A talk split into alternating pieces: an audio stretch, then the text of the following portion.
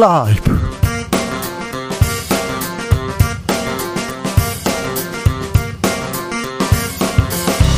2022년 10월 4일 화요일입니다. 안녕하십니까. 주진우입니다.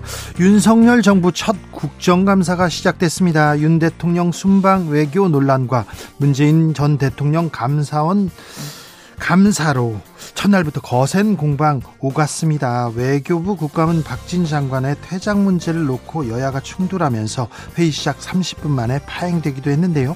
불붙은 국정감사장 분위기 최영두 박성준 의원에게 들어보겠습니다. 문재인 전 대통령 감사원을 향해 대단히 무리하다고 불쾌감 드러냈습니다. 여야 간 긴장 최고조에 이르렀습니다. 국민의힘은 문 전 대통령만 성역이 될 수 없다. 조사 수용하라 이렇게 얘기하고 있는데요. 더불어민주당은 표적 감사다고 1인 시에 돌입했습니다. 이번 논란 과연 어디로 향할까요? 박범계 의원에게 들어보겠습니다. 윤석열 대통령의 연이은 설화와 실수 국내에서 논란이 되고 있습니다. 윤 대통령의 멘토로 알려진 심평 변호사는 이 논란들 어떻게 보고 있을까요? 윤석열 대통령을 향한 재연 직접 들어보겠습니다. 나비처럼 날아 벌처럼 쏜다. 여기는 주진우 라이브입니다.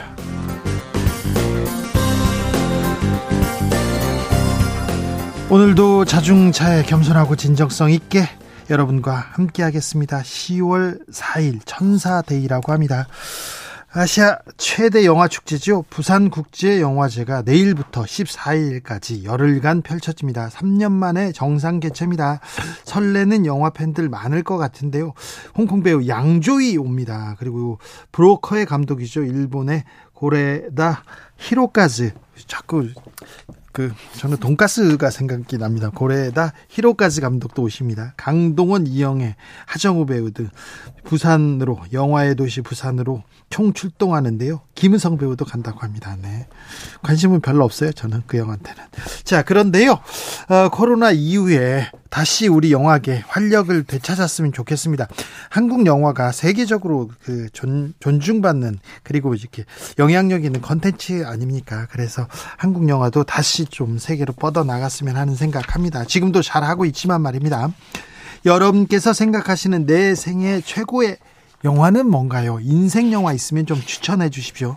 음, 나 그때 데이트할 때 봤었지. 나 처음으로 본 영화였어. 그리고 아, 이 영화 아직도 기억에 남아. 가을에는 이 영화가 딱이죠. 이런 분들 아, 메시지 보내 주십시오. 샵 9730 짧은 문자 50원 긴 문자는 100원이고요. 콩으로 보내시면 무료입니다. 그럼 주진우 라이브 시작하겠습니다.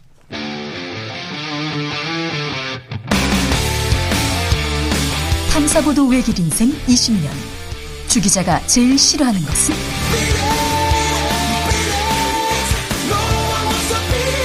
이 세상에서 비리와 부리가 사라지는 그날까지.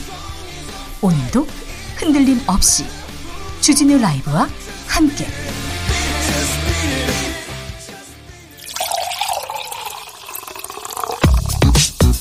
진짜 중요한 뉴스만 쭉 뽑아냈습니다. 주스.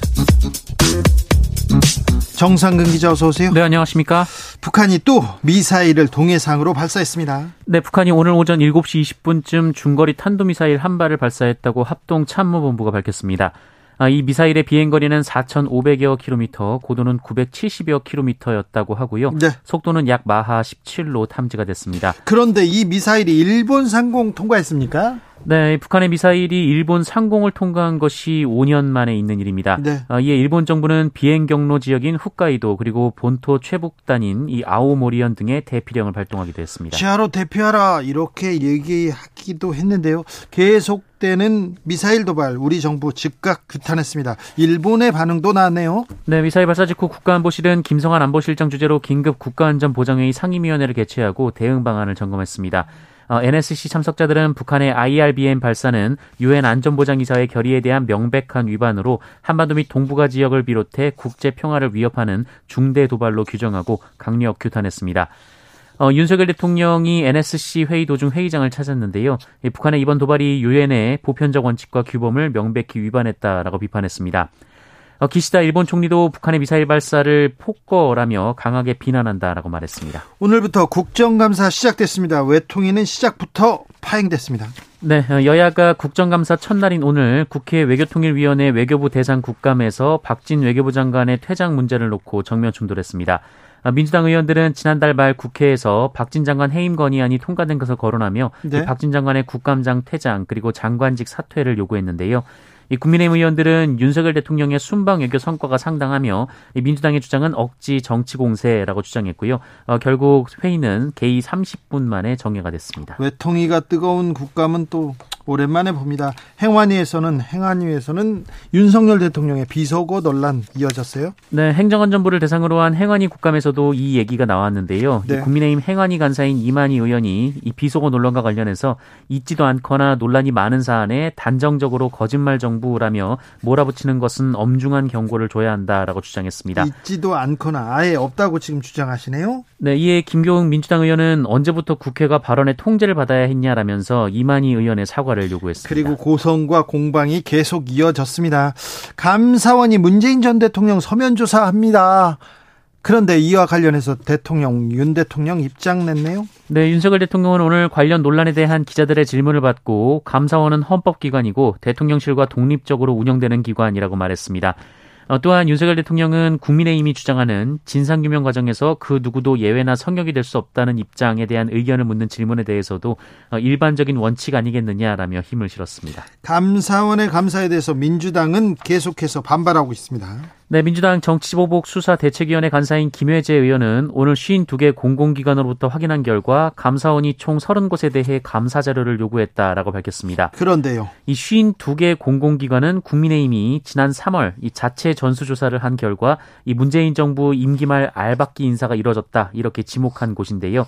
어, 이중 절반 이상의 예비 감사가 진행됐거나 실지 감사에 착수했다라는 겁니다. 아, 문재인 정부에서 임명한 거기 임명한 그 기관장이 있는 그 부서만 그런 그 기관만 감사원이 감사를 하고 있다 이렇게 주장하는 거군요. 민주당에서는 범국민 저항 운동 경고했어요. 네, 민주당은 어제 감사원의 감사원을 직권남용 혐의로 고발하고 범국민 저항 운동을 벌이기로 했습니다. 민주당은 윤석열 정권이 시작한 싸움이라며 국민과 함께 문재인 전 대통령을 정치 보복의 올가미에 가두려는 윤석열 정권의 음모에 맞서 싸울 것이다라고 밝혔습니다. 잠시 후에 박범계 의원에게 어떤 취지인지 자세히 물어보겠습니다. 아, 10월 4일입니다. 오늘은 14 공동선언 있었던 날인데요. 문재인 전 대통령 메시지 냈습니다. 네, 문재인 전 대통령은 오늘 14 남북 정상선언 15주년을 맞아 SNS에 글을 올렸는데요. 한반도 상황이 매우 불안하다며 남북한 모두 대화 모색에 나서야 한다라고 촉구했습니다. 네.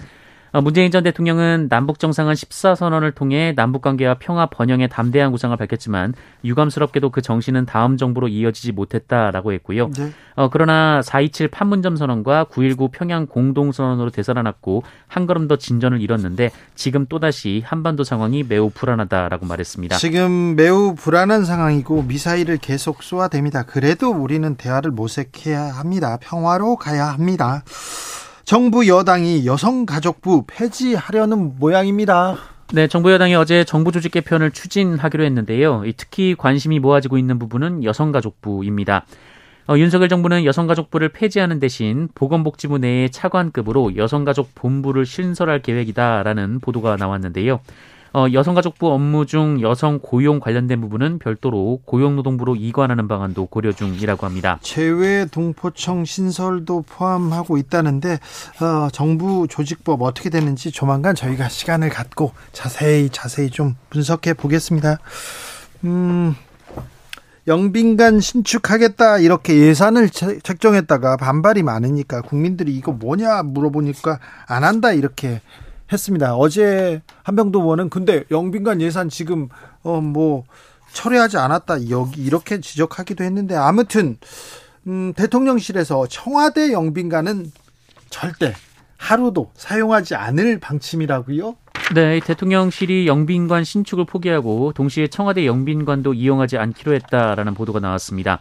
어, 청와대와 함께 이 청와대 영빈관도 이미 시민들에게 개방된 공간이라는 이유에서인데요. 네. 어, 대신 대통령실은 이 대규모 외빈 방문으로 청사 내의 공간이 부족할 경우 인근의 국립중앙박물관 등 외부 시설을 이용하는 방안을 검토하고 있다고 합니다. 검찰이 성남 FC 관련해서 압수수색 이어갑니다. 네, 수원지검 성남지청은 오늘 농협은행 성남시 지부 판교 알파돔시티 사무실 현대백화점 압구정본부와 판교점 등 7곳의 수사관 등을 보내 압수수색을 벌였습니다. 관련 의혹과 관련된 세 번째 압수수색입니다. 성남FC 후원 의혹은 민주당 이재명 대표가 성남시장으로 재직하던 시절 성남FC 구단주로 있으면서 2016년부터 2018년까지 기업들로부터 성남FC 광고 후원금을 유치하고 특혜를 줬다는 의혹입니다. 네. 어, 농협은 후원금 약 36억 원을 내고 2조 3천억 원대 성남시 금고 계약 연장 지원을 받았다. 이런 의혹이 제기되고 있고요. 네. 이 알파돔 시티와 현대백화점은 주변 상인들의 백화점 개점 반대 민원을 해결하는 대가로 어, 5억여 원의 후원금을 성남FC에 냈다는 의혹을 받고 있습니다. 경찰이 처음에 무혐의 처분했어요. 그리고 무혐의 처분하고 이거 혐의 없다 이렇게 판단한 기업들에 대한 압수수색도 이어집니다. 네, 어, 여기에 최근 곽선호 전 성남FC 대표가 언론 인터뷰를 통해 경찰이 3년간 본인을 한 번도 부르지 않았다라면서 부실 수사를 주장하기도 했는데요. 네. 어, 오늘 이와 관련해 박지원 경, 박지영 이 경기남부 경찰청장이 기자간담회를 했습니다. 어, 박지영 청장은 당시로선 최선을 다한 수사였다라면서 혐의 입증에 필요한 증거와 진술을 확보해 소환 범위를 최소화했다라며 이 부실 수사 주장을 부인했습니다. 채널A 기자 명예훼손했다 이렇게 기소된 최강욱 민주당 의원 1심에서 무죄 선고받았습니다. 네, 서울중앙지방법원은 오늘 이동재 전 채널A 기자의 명예를 훼손한 혐의로 기소된 민주당 최강욱 의원에 대해 비방 목적이 있었다는 증명이 없다라며 무죄 판결했습니다. 네. 재판부는 피고인이 드러낸 사실은 사적인 사안이 아니라 기자의 보도 윤리와 정당한 취재 활동, 언론과 검찰의 관계 등 공적인 관심 사항에 관한 내용이다라고 판결했습니다. 네. 국토부가 택시 대란 막겠다 이렇게 얘기하면서 대책을 냈어요. 네, 관련 대책에 따르면 이르면 이달 중순부터 수도권에서는 밤 10시부터 새벽 3시 사이에 택시를 잡을 경우 호출료가 최대 5천 원으로 인상이 됩니다. 택시 호출료 5천 원으로 인상. 그리고요. 네, 승객이 호출료를 내는 경우에는 목적지를 표시하지 않거나 강제 배차를 해서 이 단거리 콜을 택시기사가 걸러낼 수 없도록 한다라는 방침입니다. 또한 택시기사들이 원한다면 수익이 높은 심야 시간대에만 일할 수 있는 파트타임 근무를 도입하고 이 택시 회사에 취업할 때 거쳐야 하는 절차를 간소화하기로 했습니다. 택시 대란 막겠다. 그러면서 택시 가격 올리겠다. 호출료 올리겠다고 하는데 택시 가격 올리면 택시가 늘어날까요? 사장님 배만 불리는 거는 아닐까요? 또 이것도 지켜보고 있겠습니다. 음. 우크라이나가 러시아 점령지를 잇따라 수복하고 있어요? 네, 우크라이나군이 동부 루안스크주로 향하는 관문 도시를 탈환한 데 이어 네. 이번에는 남부 헤르손주 전선을 깊숙이 파고들며 러시아군의 보급로를 완전히 차단하는 것을 목전에 주게 됐다고 로이터와 AP통신이 보도했습니다. 그러자 러시아에서는 핵실험 얘기를 또 합니다. 네, 어, 영국 일간지 더 타임즈는 러시아가 이 수세에 몰린 상황에서 핵실험을 통해 핵무기 사용 의지를 드러낼 준비를 하고 있다고 보도했습니다. 이 보도에 따르면 러시아 국방부의 핵 장비 전담 부서의 열차가 우크라이나 전방을 향해 이동하는 모습이 포착됐다라고 하는데요. 푸틴의 미치광이 전략이 더 이렇게 퍼지고 핵을 만지작거리고 그러진 않아야 될 텐데 아, 전 세계가 이 푸틴을 막아야 될 텐데 걱정입니다. 코로나 네. 상황은 어떻습니까? 네, 오늘 코로나19 신규 확진자 수는 16,423명입니다. 어제보다 4,200여 명 늘었지만 휴일 검사 건수 감소 영향으로 지난주와 비교하면 2만 2천여 명 적습니다. 어, 화요일 발표 기준으로 만 명대 확진자가 발생한 것은 여름 재유행 이후 13주 만입니다. 이 재원 중인 위중증 환자는 353명으로 어제보다 8명 줄었고요. 사망자는 19명으로 63일 만에 10명대로 내려왔습니다. 주스 정상근 기자와 함께했습니다. 감사합니다. 고맙습니다. 인생 영화가 뭐예요? 추천하고 싶은 영화가 있습니까? 물어봤더니 어우 많이 보내주십니다. 8479님께서 20대 때 처음 이성과 극장 가서 봤던 흐르는 강물처럼 지금 보면 그때 멋진 배경이 그때는 눈에 들어오지도 않았어요. 가을만 되면 생각납니다. 흐르는 강물처럼요. 알겠습니다. 1840님, 제 영화는요, 티모시 샬라메의 Call Me by Your Name입니다. 여성분이실 거예요. 여성분들 그렇게 이렇게 네 책과 영화를 여러 번 봤어요. 지금도 세상에 존재하는 가장 아름다운 남자는 티모시 샬라메인 것 같아요. 몇 년 전 부산국제영화제 왔을 때 못 본 게 너무 아쉽습니다. 1840님 같은 분 한 5천 명 계신 것 같아요. 아, 4516님, 탕웨이 현빈 주연의 만추 생각납니다. 바바리 코트 꺼내 입어야겠어요. 어유 바바리 입어야 될 때가 왔습니다. 내일 추워진대죠? 네, 바바리 입을 때 됐습니다. 아, 바바리 입을 시즌, 그런 시기가 짧습니다. 그러니까 입으셔야죠. 2584님, 저는요, 최진실, 박신양 주연의 편지 보고 많이 울었어요. 가을에 생각나는 영화입니다. 아, 네. 최진실 배우가 세상을 뜬 게 10월 2일이었고 그게 또 10년도 넘었네요. 네. 양광숙님, 몇십 년 전 혜은이 주인공의 제3한강교를 보면서 남친과 처음 한 공간에서 설렜던 기억 납니다. 지금은 그 남친이 남편이 되어서 해로한 지 40년 잘 살고 있답니다. 제3한강교, 혜은이, 아, 네. 노래가 있었는데 영화도 있었군요. 7933님, 로빈 윌리엄스 연기했던 키팅 선생님 모습 잊을 수가 없어요. 죽은 시인의 사회. 아, 많은 분들한테 영감을 줬죠. 7218님, 대학교 1학년 때 대한극장에서 보았던 쉰들러 리스트 생각납니다. 흑백 영화였지만 마지막 부분에 나왔던 빨간 옷 어린 소녀 모습 아직도 제 가슴속 깊이 간직하고 있습니다. 7218님, 어, 제가 대한극장에서 쉰들러 리스트를 봤는데 혹시 아니죠, 아니죠. 네, 네, 아, 쉰들러 리스트 좋은 영화죠. 주진우 라이브.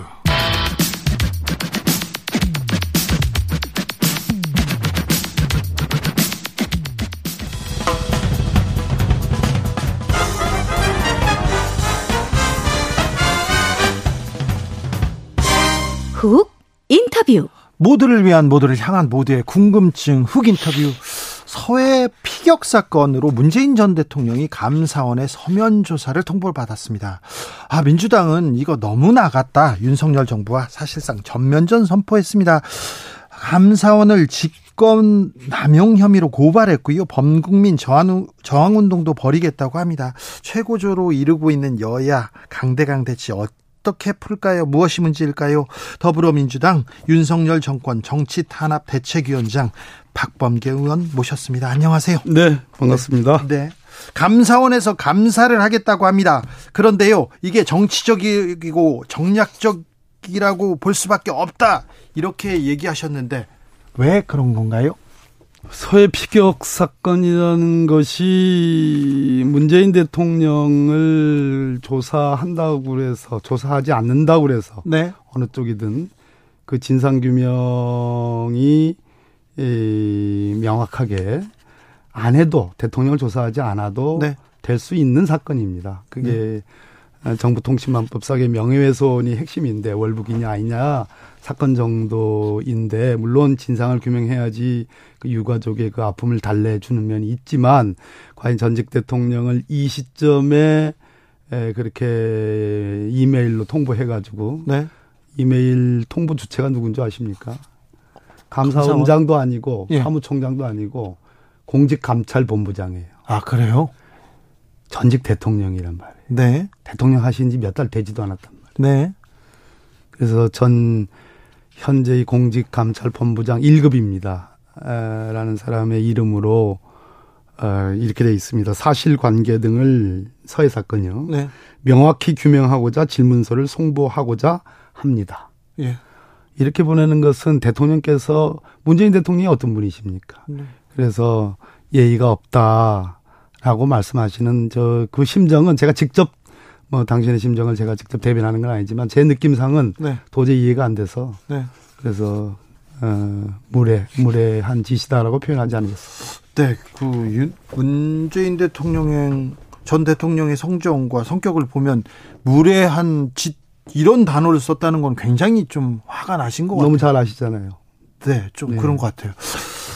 법과 원칙 그리고 절차를 중시하는 법무부 장관 출신입니다. 네. 그래서 어, 국가기관의 감사 아, 지켜보려고 했는데 이거는 이거는 뭐 못 참겠다 이렇게 얘기하시는데 감사원이 뭘 확인하겠다는 겁니까 정확하게?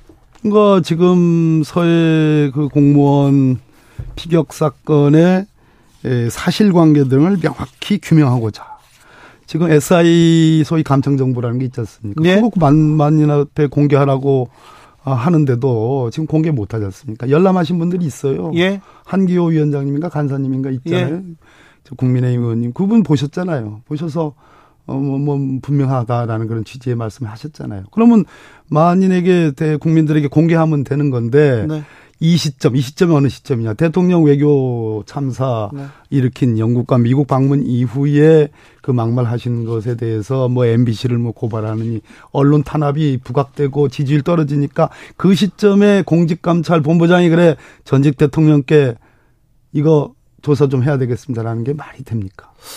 지금 국면 전환용으로 예 그렇게 보는 거죠. 아 그렇습니까? 네. 야당에서는 전직 대통령이라고 음, 성역 있을 수 없다 이렇게 얘기하는데요.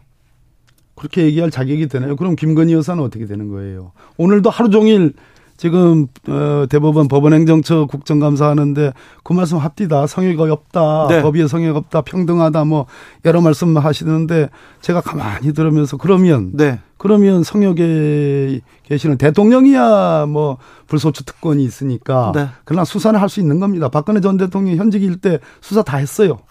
그러니까 그렇지만 이제 뭐 불소추 특권이 있으니까 그렇다 치더라도 김건희 여사는 그렇지 않잖아요. 네. 자기들 성역은 그대로 놔두고 우리 전직 대통령은 그렇게 실질적으로 감사할 생각이 있지도 않아요. 그 말미에 보면 네. 공문 말미에 보면 이 저 수령 거부하실 것 같으면 그 뜻도 밝혀 주십시오 이렇게 나와 있습니다. 아 그래요? 이게 도대체 정말 진짜 감사원장은 모르거나 음. 음, 대통령이나 대통령실이 모르고 이렇게 1급이 이렇게 서면 질의서를 보낼 수 있습니까? 그 1급을 제가 탓하고 싶은 생각은 없어요. 네. 김모 씨인데 다 아는 사람이다. 우리 문재인 정부 관련 장관급들 뭐 수석급 비서관급들이면 다 알만한 분인데. 아, 그래요? 그 사람을 내세운 거예요. 이게 이제 특별조사국에서 하는 거거든요. 에, 지금 공직감찰본부장은 1급이고 지금 이 실질적으로 이 감사를 하는 것은 유병호 사무총장이 직접 지휘를 받는 특별조사국에서 지금 한단 말이에요. 네. 그러니까 대통령 망신 죽이고 답변 안 할 줄 뻔히 알면서 지금 하는 거기 때문에 이렇게 따지면 34개, 34개 지금 유병호 사무총장이 진두지휘하는 소위 문재인 정부의 특정 사안 감사 사항이 34개입니다. 34개 할 때마다 그럼 문재인 대통령 답변을 지금 구할 겁니까? 아, 네. 또 심각하죠? 네, 네. 그렇게 또 아니 주진우 기자님 심각 안 해요? 심각하 그 심각하게 들리네요. 34개마다 그럼 일일이 다 보내가지고 답하시오, 답하시오. 네. 그렇게 할 거예요? 아, 그럴 수는 없죠. 말이 안 되지 않습니까? 네. 알겠어요. 네. 좀 논리적이네요. 네. 근데요, 오늘 윤석열 대통령이 출근길 문답에서 감사원은 독립운영 헌법기관이다. 대통령실과 독립적으로 운영된다. 이렇게 얘기하고 선을 긋고 들어가셨습니다. 어떻게 들으셨습니까? 치고 빠지기죠. 치고 빠지기. 이 감사원 유병원 사무총장이 사실상 진두지휘하는 이 문재인 정부에 대한 34개 특정 사안 감사 이것의 시작, 특히 이 서해 사건의 감사 시작이 윤석열 대통령이 제일 먼저 하신 말씀이잖아요. 네. 진상규명 해야 된다 했지 않습니까? 네, 네. 대통령께서. 예. 그 대통령이 재책이하면 밑에는 곧불 걸려요. 그러고 나서 여당 인사들이 쭉 얘기하지 않습니까? 예. 그래 놓고 오늘은 감사원이 뭐 헌법상의 뭐 독립기관이다. 대통령실과는 무관하다. 이렇게 말씀하시는데 둥근 당신이 치고 빠지시는. 아, 예. 먼저 말씀은 하셨죠. 자, 그런데요. 감사원이 질문지를 보냈어요. 근데 수령 거부했어요. 질문지를 다시 재송부하면 어떻게 대응합니까? 저는 재송부할 거라고 보지 않아요. 14일이면 예. 이제 결과 발표한다는 거거든요. 네? 아, 그러니까 답하지 않을 것이라고 보고 지금 보냈다는 말씀 제가 아까 말씀드렸죠. 네. 수령 거부하시는 경우는 뭐 어쩌고 그래서 재송부할 것 같지는 않고 그 뭐 재송부하면 박범계 위원장 당신 가만히 있을 거요라는 질문으로 들릴 건 들립니다. 네. 예.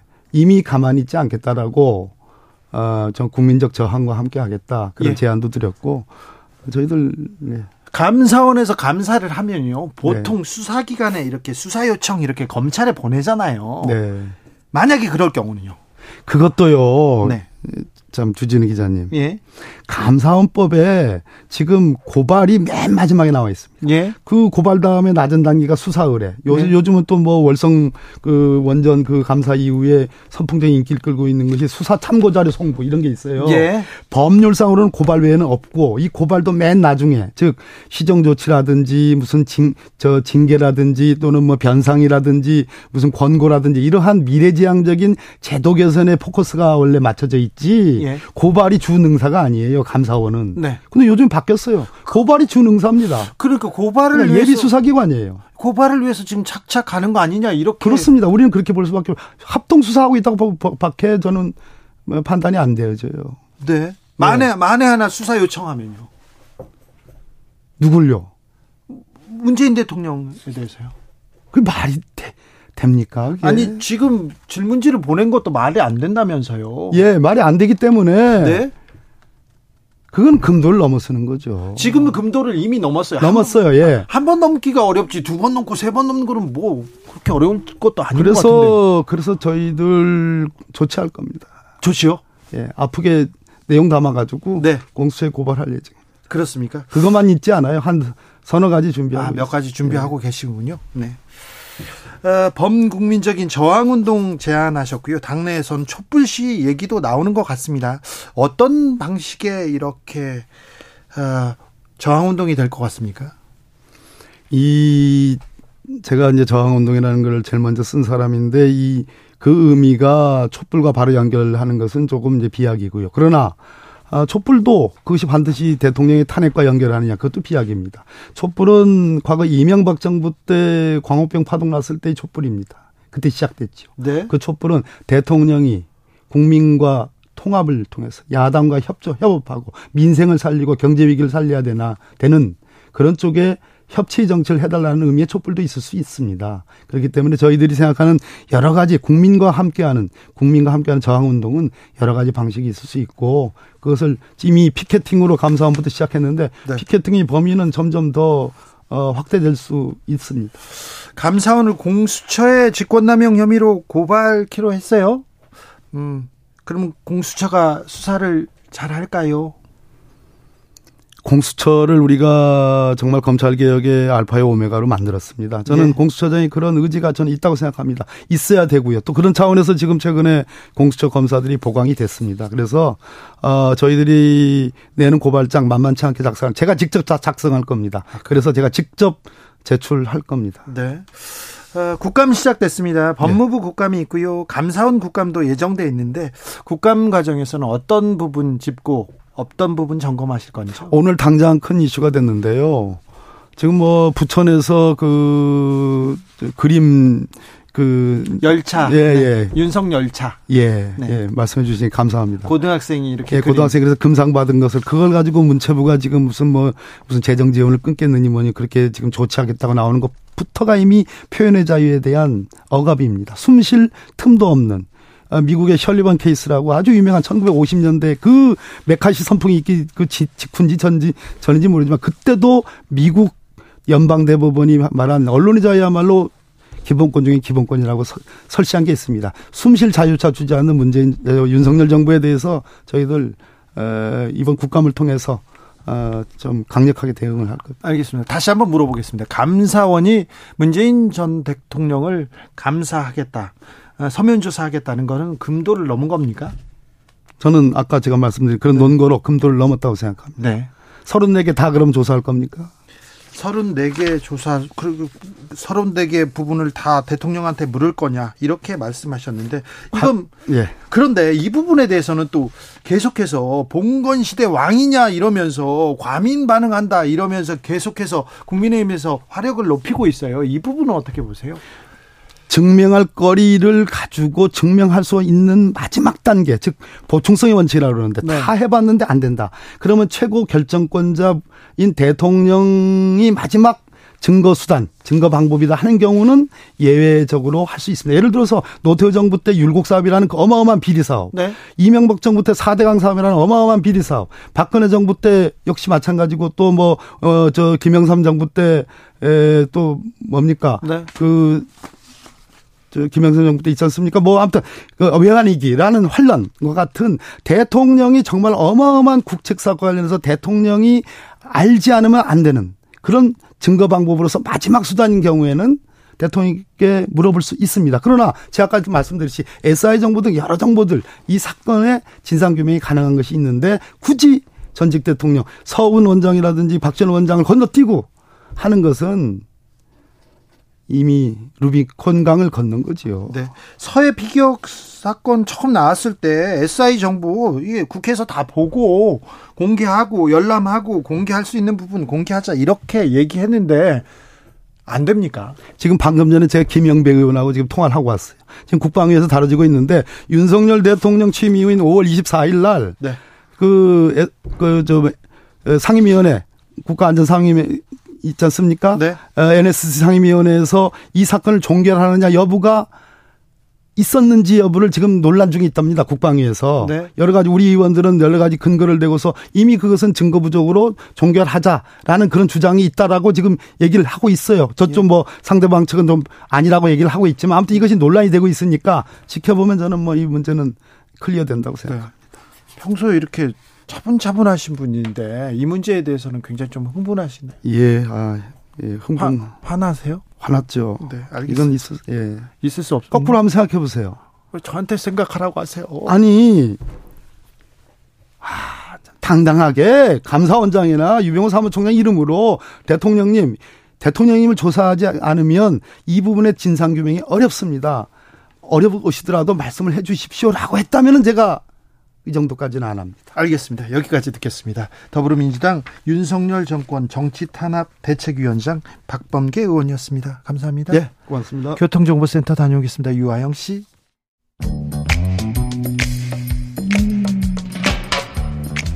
오늘의 정치권 상황 깔끔하게 정리해드립니다. 여당 야당 크로스 최가박과 함께 최가박당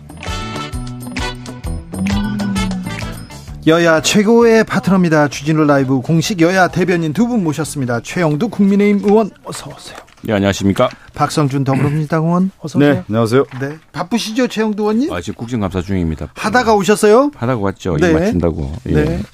얼마나 중요합니까? 오늘 국감 어땠습니까? 안타깝죠. 좀 민생에 집중이 되고 그대 야당이 또 경험도 많고 하시면서 네. 너무 파편적이고 또 뭘 그냥 정부와 여당에 참 부족한 게 많죠. 네. 그것만 덜쳐내가 나라가 되겠습니까? 국회가 책임을 지고 그대 여당이 함께 나가야 되는데 네. 안타까운 점이 많습니다. 저도 진짜 안타까워요. 왜 윤석열 정권이라고 아이고 표현해야 말끔 되겠네. 주세요. 아 윤석열 정권 왜 남 탓만 하는 거예요? 도대체 진남 탓을 해. 자기가 잘하면 되는 거거든요. 자기가 잘할 때 실력을 보여줄 때 다 따르는 겁니다. 오늘 우리 실력이- 박범계 장관이 많이 하셨기 때문에 오늘 저한테 많이 주기 바깥 아. 또 많이 드릴게요. 예, 예. 네. 저는 오늘 그냥 가만히 있을게요. 좀잘좀 했으면 좋겠어. 네. 자, 그런데 아니, 아니, 잘못하는 것도 인정도 하고 그러면 되잖아요. 왜 잘못하는 거 자, 인정도 안 근데 하고. 윤석열 정부가 그냥 넘어진 겁니까? 민주당이 태클해서 넘어진 겁니까? 그렇지 않죠. 이 윤석열 정권의 가장 큰 특징은 국민이 바라볼 때 지금 국정 지지율이 24%까지 내려갔다라는 것은 이게 2017년 홍준표 당시 자유한국당 후보의 지지율이 24%였어요. 그러니까 다 빠지고 지금 그 보수층의 콘크리트 지지층만 남았는데 왜 빠졌느냐? 결국은 보다 나은 국민의 삶을 책임지기가 어렵다라는 국민이 판단한 거예요. 결국은 윤석열 정권이 무능하구나. 그리고 무능을 넘어서 이번에 외교 참사하는 거 보니까 거짓말까지 하더라. 그리고 이걸 거짓말을 또 부정하더라. 오늘 뭐 밥금계 이, 이 KBS도 자, 최영두. 공정 균형 방송을 찾아야 돼. 자, 오늘 방송 시간 중에 지금 민주당 하는 시간이 있겠습니다. 얼마나 많아. 내가 지금부터 좀 해야 돼. 들어주세요. 네. 네. 자, 그 답답합니다. 안타깝고 뭐 우선에 우리 여당이 좀 부족한 것도 사실이고 그렇습니다. 이 대통령이 어, 우리가 대통령이 막강한 가지면 사실 권한이 없습니다. 권한이 절반도 안 되고요. 국회가 막강하죠, 우리 국회가. 근데 국회에 지금 169석, 170석, 뭐 사실상 그, 어, 친여권형 무소속까지 치면 170석이 넘죠. 이 얘기까지 해버리면은 아무것도 안 되지 않습니까? 지금 뭐, 박진 장관 회의만 해가지고 해임하라고 지금 뭐 국정감사도 파행시키고 있죠. 이렇게 해가지고는 우리 대통령도 이제 더 열심히 하셔야 되고 또 저희 여당도 좀 분발해야 되는데 이게 어디까지나 국회가 처음부터 이 큰 따지고 보면은 역대 대통령 선거에서 지금 윤석열 대통령이 가장 많은 득표를 했습니다. 마찬가지로 낙선자 중에서는 이재명 대, 저 지금 대표가 가장 많은 득표를 예. 했죠. 이게 극단적 대립이 지금 이어져서 이렇게 되겠습니까? 그래서 지금 저희들이 잘못 부족한 부분은 저희들이 수습할 테고요. 또 무엇보다도 윤석열 대통령이 협치에 대한 의지가 강합니다. 그런데 제일 최근에 안타까운 것은 오늘도 사실 그 국회에서 이 여권의 대표 저 지도부 한 분을 만나서 제가 말씀을 드렸습니다.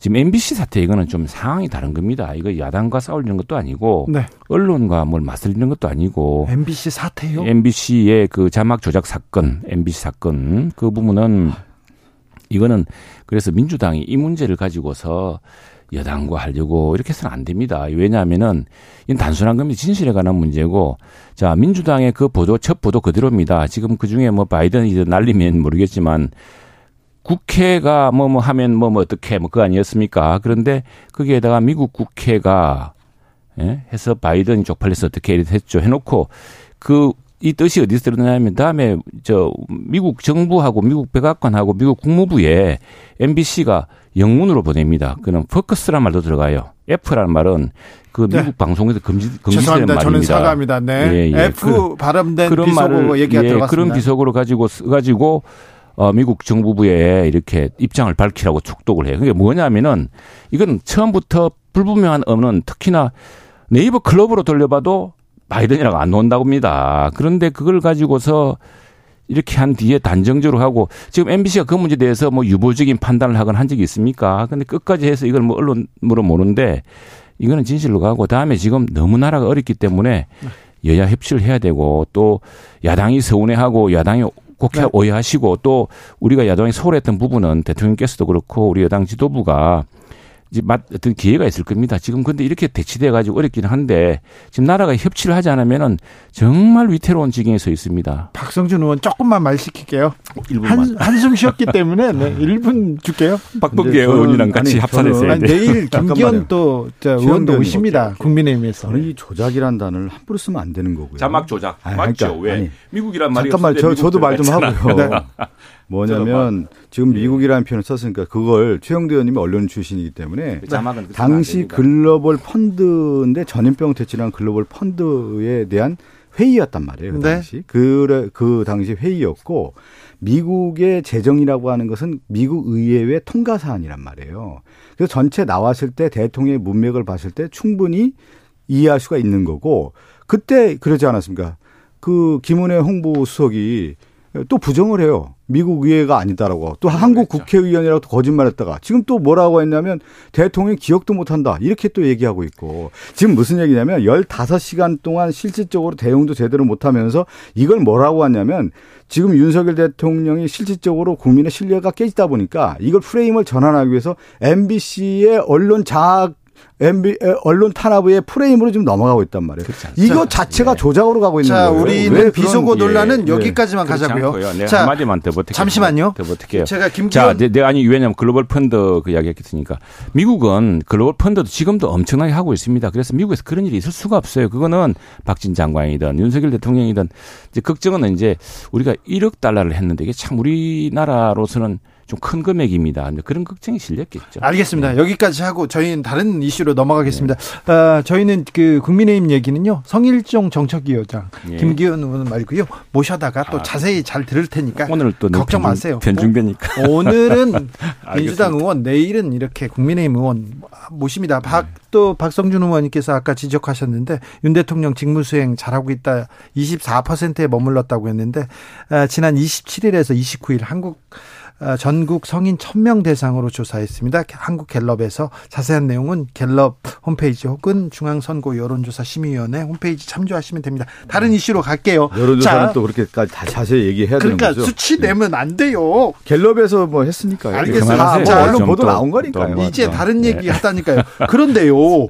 갑자기 감사원에서 문재인 전 대통령 서면 조사 요구를 딱 하면서 지금 국면이 바뀝니다. 문 대통령 대단히 무례한 짓이다. 굉장히 불쾌감을 표시했고, 어, 저기 이거는 전면전이다. 민주당에서는 얘기하고 있습니다. 그랬더니 국민의힘에서는 이게 뭐 왕정 시대도 아니고. 왕정 시대입니까? 이법 앞에 모든 사람 평등한 것이고, 다음에 저 우리 문재인 전 대통령께서도 과거에 박근혜 대통령에 대해서 그때는 박근혜 대통령 검찰 조사 현직 대통령인데 검찰 조사를 받으라 그랬습니다. 근데 이제 그거는 뭐 과거를 또 이야기하기는 어려운데 역대 대통령 내분에 대한 감사원이라든가 조사 요구가 있었습니다. 서면 조사 요구했습니다. 대통령이 전직 대통령이기 때문에 정중하게 서면 조사를 하는 것이죠. 왜냐? 근데 이 착각하지 마셔야 될 게 이 조사가요. 이 정부에서 시작된 게 아닙니다. 이 조사가 저 서해 공무원 사건이 비살되지 않았습니까? 그분들이 탈북자 가족으로 이제 이게 그, 저, 누명, 각인이 지키니까 이걸 벗어나려고 국가인권위원회 호소도 하고 이래가지고 국가인권위원회도 조사를 하라 그랬던 사안입니다. 예.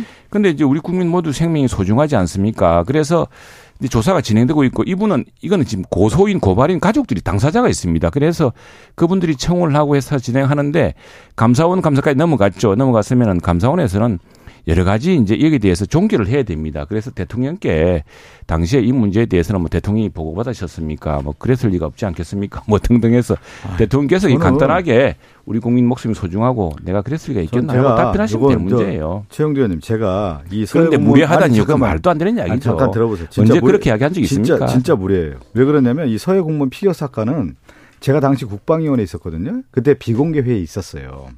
그때 여야 의원이 다 있었고 그 당시에 한기우 의원이 국민의힘 간사였습니다. 다 그 국민의힘에 있는 국방위원들 다 알고 있던 내용이었고 그래서 국방위원회 그 당시 회의록을 비공개 회의록을 공개하면 돼요. 그리고 또 하나는 정보위원회에서 그 당시 우리가 얘기하는 SI 정보만 제대로 파악해서 진실 규명을 하면 이건 아무 문제가 없는 그렇습니다. 거예요. 아무 문제 없기 아무 때문에 문제. 대통령께서 아, 얘기, 아니 그렇게 들어 얘기하시면 아니 아니 되는 아니 거예요. 그런데 이거 이제 아니 뭐 잠깐 서면 조사. 안 해도 마찬가지입니다. 박근혜 아니, 대통령이나 이명 대통령 서면 조사 답변 안 했어요. 그럼 그렇게 최영두 전략 따르면 의원님 되는 거죠. 근데 무슨 무례하고 말고 있습니까? 오늘 아니, 최영도 잠깐만요. 의원님 래퍼 같아요. 어? 오늘 아니, 왜 왜냐하면? 저 공평 공정한 발언권, 발언 시간을 아니, 보장받기 위해서. 제가 의원 저한 말씀만 드릴게요. 예. 노태우 대통령 당시는 일곱 비리 그 국방비 관련된 비리가 언론에서도 그렇고 심각한 비리 문제가 터져가지고 마지막 조사 단계에서 왔다. 그리고 또 하나는 김영삼 대통령도 외환 위기에 대한 문제가 다 조사되고 터지고 나서 마지막 조사 단계에 온 거고요. 그다음에 누구죠? 이명박 전 대통령 같은 경우도 4대강 비리 다 터지고 다 언론에서 문제가 막 나오니까 마지막 조사에 나온 거란 말이에요. 예를 들어서. 그런데 지금 그러한 비중 있는 사건하고 이 소외 공무원 피격 사건과 관련해서는 제가 얘기하지 않습니까? 회의록에 대한 부분만 제대로 보면 진실이 고- 밝혀질 수가 있는 문제인데 왜 이거는 제가 볼 때 국민의힘이나든가 대통령실에서 실질적으로 국민 전환용으로 이 카드를 쓰는 거예요. 아니. 그렇지 않습니다. 국민 전환용 카드 썼다면 저는 말렸을 겁니다. 이렇게 내부에 지금 이렇게 결속을 다지기 위한 아니다. 카드로 좀 쓰는 거예요. 그런데 이 지금 윤석열 정권의 가장 큰 특징은 뭐냐면 수사하고 조사하고 자, 기소하면서 오늘 네, 네 시간 더 주시길 하시죠. 알겠습니다. 그, 그래. 그 수사 그 기소 좀박 하지 마세요. 모든 수사 기소하세요. 이, 이 상황에서 말하고 국민 전환용으로 문재인 전 대통령 카드를 쓰겠습니까? 그렇지 않고요. 이거는 감사원은 뭐 독립기구 아니겠습니까? 근데 지금 말씀하신 것처럼 이 사건은 어떻게 보자면은 문재인 대통령께서 간단하게 소명하면 될 문제고 서면 조사에 대해서는 그 부분은 무엄하다 이렇게 이야기할 게 아니고 그건 당시에 내가 국민의 노- 생명을 구하기 위해서 노력했는데 그 상황이 좀 이리 됐다라고 해명하면 되는데 지금 이게 우리가 시작한 것도 아니고 우리 국민들 그 누구나 저 탈북자의 가족이라고 주홍구실을 쓸 뻔했던 분들이 그 누명을 벗겨달라고 지금 민원하고 있는 그 사안의 진정에서 마지막 단계에 왔다고 봅니다. 자, 여기까지. 듣겠습니다. 네. 어, 속보 알려드립니다. 검찰에서 허리 디스크 가 아프다고 정경심 전 교수에 대해서 형 집행 정지 1개월을 허가했습니다. 650일 만에 아, 정경심 전 교수는 석방됐습니다. 형 집행 정지로 병원으로 가서 치료를 받을 것 같습니다. 음, 이재명 대표가 음, 목소리를 높이기 시작했습니다. 독재 정권의 공포 정치 이런 단어까지 써가면서 지금 맹 비난하고 나섰는데 어떻게 보셨어요? 이재명 대표의 그 사법 리스크를 줄이기 위해서 당대표 됐다는 건다 아는 사실이고 지금 여기에 대해서 이게 과연 뭐 어느 정도 국민적 그 예, 받을 수 있을 것인지. 예, 근데 이런 리스크가 없는 분이 이런 말씀을 하신다고 하면 다르겠지만은 지금 뭐 그리고 지금 그, 그 이게 모든 것을 다 그런 프레임으로 보고 그런 시각으로 보고 그런 안경으로 맞춰서 보면은 뭐라고 뭐 무슨 말이든 못 하겠습니까? 자유민주주의 국가에서. 그런데 지금 지금 우리가 이 야당을 거슬러 가지고 한한 한 발짝도 진전할 수 없는 상황에서 왜 일부러 그런 짓을 하겠습니까?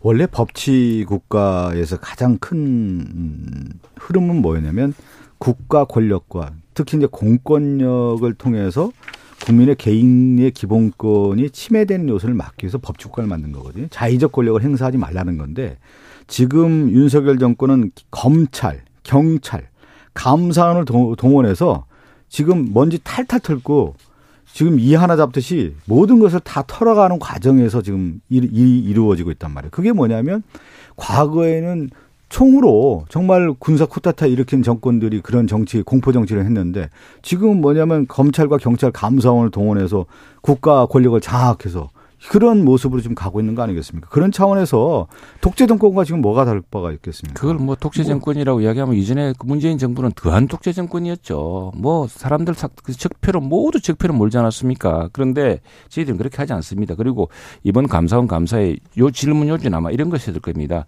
서해 공무원 관련 정보를 대통령에게 보고한 뒤에 그 6시간이 남아 있거든요. 대통령의 시간이 6시간 있었습니다. 그러면은 6시간 동안 우리 국민을 살리려는 어떤 노력을 하셨는지 하는 이런 문제에 대해서 또 그리고 또 청와대에서 갑자기 월북으로 규정하면서 이게, 이게 해경이 월북으로 규정을 하게 됩니다. 이 판단의 근거는 무엇이냐 뭐 이런 것들을 사실관계를 답하면 될 문제지 이걸 왕주시도 아니고 전직 대통령에 대해서는 뭐 아무 질문도 하지 마라 이게 말이 됩니까? 아니 그러니까 제가 얘기하는 하나 하나만 얘기할게요. 역대 대통령 선거에서 선거 끝나고 같이 경쟁했던 후보를 선거법 그것도 방송 인터뷰에 관련된 내용으로 공직선거법으로 기소하거나 아니면 전임 대통령이 그 끝나자마자 감사원을 동원해서 네. 지금 서해 공무원 피격 사건에 대한 서면 조사를 하라고 하는 건데 과거의 대통령이 제가 말씀드린 서면 조사 한, 한 내용들을 보면 모든 언론이라든가 여론에서 비등하게 다 조사가 끝난 마무리 단계에 있었다. 이거는 뭐냐면 감사원의 조사도 제대로 안 했어요, 지금. 네. 그 당시 서훈 뭐 국정원장이나 뭐 박지원 국정원에 대한 조사도 제대로 안 한 가운데서 대통령부터 조사하겠다라고 하는 건데 아니, 문재인 절차적 과정이 있는 거예요. 이건 뭐냐면 무례한 거죠. 한다는 사실을 뭐 대체로 공표한 것도 아닐 테고 아마 문재인 거고요. 대통령에게 이런 이런 조사가 진행되어서 감사원에서 부득이 서면으로 하, 려고 합니다. 이렇게 했을 겁니다. 문재인 대통령이 전 대통령이 무음하다라고 발끈 하를 내면서 공표된 사실이에요. 이제 예, 연탄가스 정치로 좀 넘어가 보겠습니다. 홍준표 홍준표 대구시장이 음? SNS에다 그런 써, 썼어요. 이준석 전 대표하고 유승민 전 의원을 겨냥한 것 같은데 틈만 있으면 비집고 나오는 연탄가스 정치 그만하라 이런 얘기 했던데 제가 먼저 할게요. 홍준표 네. 시장도 연탄가스 정치한 거 아니에요. 아, 그래요? 뭐냐면 역대 대통령 선거 끝나고 나서 홍준표 대표 2017년에 자유한국당 대표로 그렇게 패했으면 무슨 자격이 있습니까? 그 이후에 스멀스멀 나와서 정치하고 그 이재명 들어오고. 대표랑 똑 대깔꼬만이네요. 아니 지금 그 얘기 홍준표 내가 그래서 왜 자꾸 또 돌려. 홍준표, 대표 시장 스멀스멀 나와서 보수파리 하면서 나와서 지금 정치해서 또 안 되니까 대구시장까지 내려가서 지금 정치하고 있는 거 아니에요. 지금 무슨 누구를 탓하고 있어요. 지금 제가 볼 때. 지금 그런데 홍준표 대구시장이 갑자기 예. 지금 음. 윤석열하고 같이 윤석열 대통령과 같이 서서 다음을 모색하는 거 아니겠어? 이런 식으로 가면 갑자기 좀 스멀스멀 정치한 거죠 지금. 그 상당히 균형 감각이 있다고 봐야겠죠. 제 말에 좀 인정을 하되 최영든 제가 얘기하니까 표정이 표정이 나 그리고 인정하는 표정이 인정하는 표정. 생각해 보니까 우리 박 의원님 말씀 듣고 보니까 우리 이재명 대표가 홍준표 대표의 전례를 잘 살펴보셔야겠다 생각이 드네요. 그때 우리도 사실 말, 나 저도 말렸는데 갑자기 대선 지고 나서 당대표 나오시더라고. 그래가지고 지방선거를 또 지는 바람에 그냥 금방을 네. 못 나시죠. 네. 어, 속보 알려드리겠습니다. 한미 전투기가 정밀 폭격 훈련을 실시하기로 했습니다. 어, 미사일 음, 북한의 미사일 도발에 대한 대응으로 보이는데 이렇게 계속 강대강으로 북한이 오늘 우리가 살펴볼 문제가 우리가 안보에서 사실은 이걸 누가 지켜주는 게 아니지 않습니까? 그런데 북한이 지금 계속 핵 미사일 도발을 하고 있습니다. 더구나 핵 미사일을 아무 때나 쏠 수 있다고 규정한 법으로 규정한 나라도 없습니다. 그런데 이게 지금 한미 간에 아직 핵은 예, 아니고 예, 미사일 아니 핵 핵 핵 미사일 핵을 실을 거죠. 수 있는 예, 실을 네. 수 있는 미사일 네. 실험한 거죠. 사실상 위협이고 더구나 일본 열도를 넘어서 태평 북태평양에 친거 아니겠습니까? 이게 대단한 실질적인 위협이죠. 실질 위협이고 이런 문제에 대해서 유사시에 훈련이 없이는 그 정확하게 대응하기 어렵습니다. 우리는 지금 굉장히 위태로운 핵을 머리에 이고 사고 핵 미사일의 위협을 사는 살아야 되는데 그걸 대응하고 방어하기 위한 훈련과 그 노력을 부단히 해야 될 시점이 왔습니다. 북한에 대한 대응은 우리가 채찍과 당근 얘기하잖아요. 채찍하면 군사에 대해서는 군사 대응이라든가 아니면 이제 경제적 제재 이 두 가지 방법이 하나가 있는 거고 당근 측은 소통과 대화를 통해서 하는 거란 말이에요. 근데 사실은 북한에 대한 대응이 정말 지난한 과정 아니겠습니까? 네. 보수 정권에서는 채찍으로 하려다 제대로 안 됐고 문제 문재인 정부에서는 어쨌든 당근책도 좀 썼고 강한 또 문제에 대해서는 이런 문제에 대해서는 제재도 하고 그렇게 했지만 실질적으로 지금 보면은 하나의 정책을 고수하기는 어렵단 말이에요. 어느 경우에는 당근과 채찍을 같이 가서 북한 문제를 대응해야지 하나의 정책 가지고는 상당히 어렵다라고 하는 것을 한 번 더 말씀드리고 음, 싶습니다. 그렇죠. 우리 문재인 네. 대통령이 정말 노력하셨는데 그 참 안타깝습니다. 저는 성공하길 바랬어요. 네. 트럼프도 도와주고 했는데 결과적으로는 우리 대통령을 그렇게 모욕하고 우리 국민들이 모아서 해준 개성공단 폭파하고 사과 한마디 없고 지금 우리 연평도에 있는 해병대가 K9 자주포 훈련하려고 우리는 그 북한과의 합의를 지키려고 육지로 나와서 훈련하고 있답니다. 말이 됩니까 이게? 시간 시간. 대체가 더 됐습니까? 자, 최영두, 박성준, 특별히 최영두 의원님 고생 많으셨어요. 왜 며칠 동안 굉장히 좀 예? 아니 시간을 좀 편. 아니, 시간을 많이 줬죠. 홍준표 씨랑 얘기하는 게 너무 인사하세요. 좋아했어요. 너무. 인사하고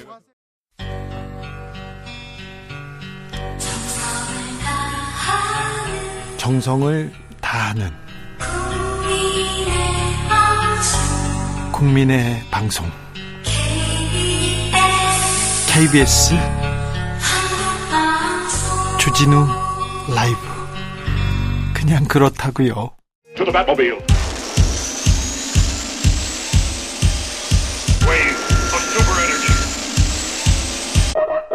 주기자의 1분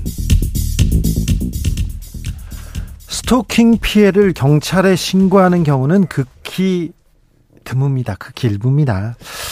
신고해도 경찰이 수사하는 경우는 극히 일부입니다.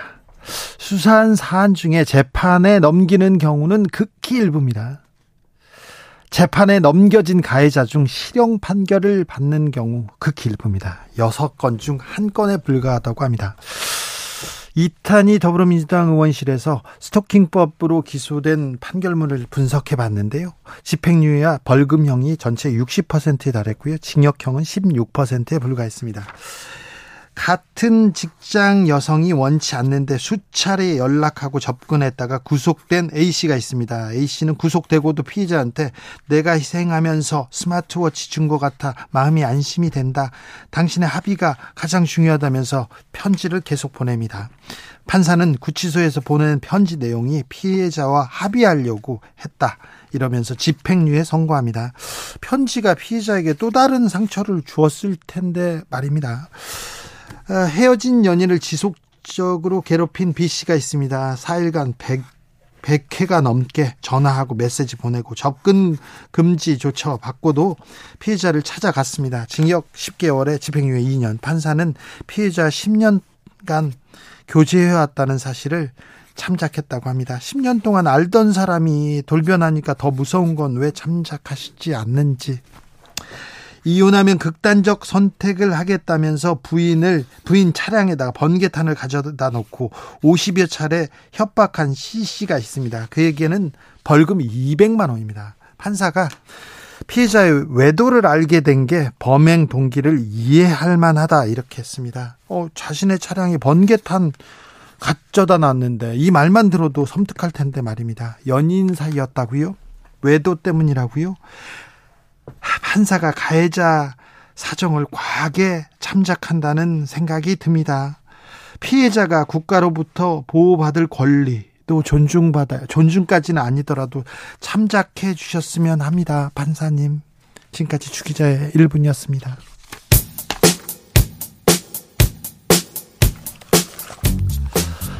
마이클 잭슨, 빌리진.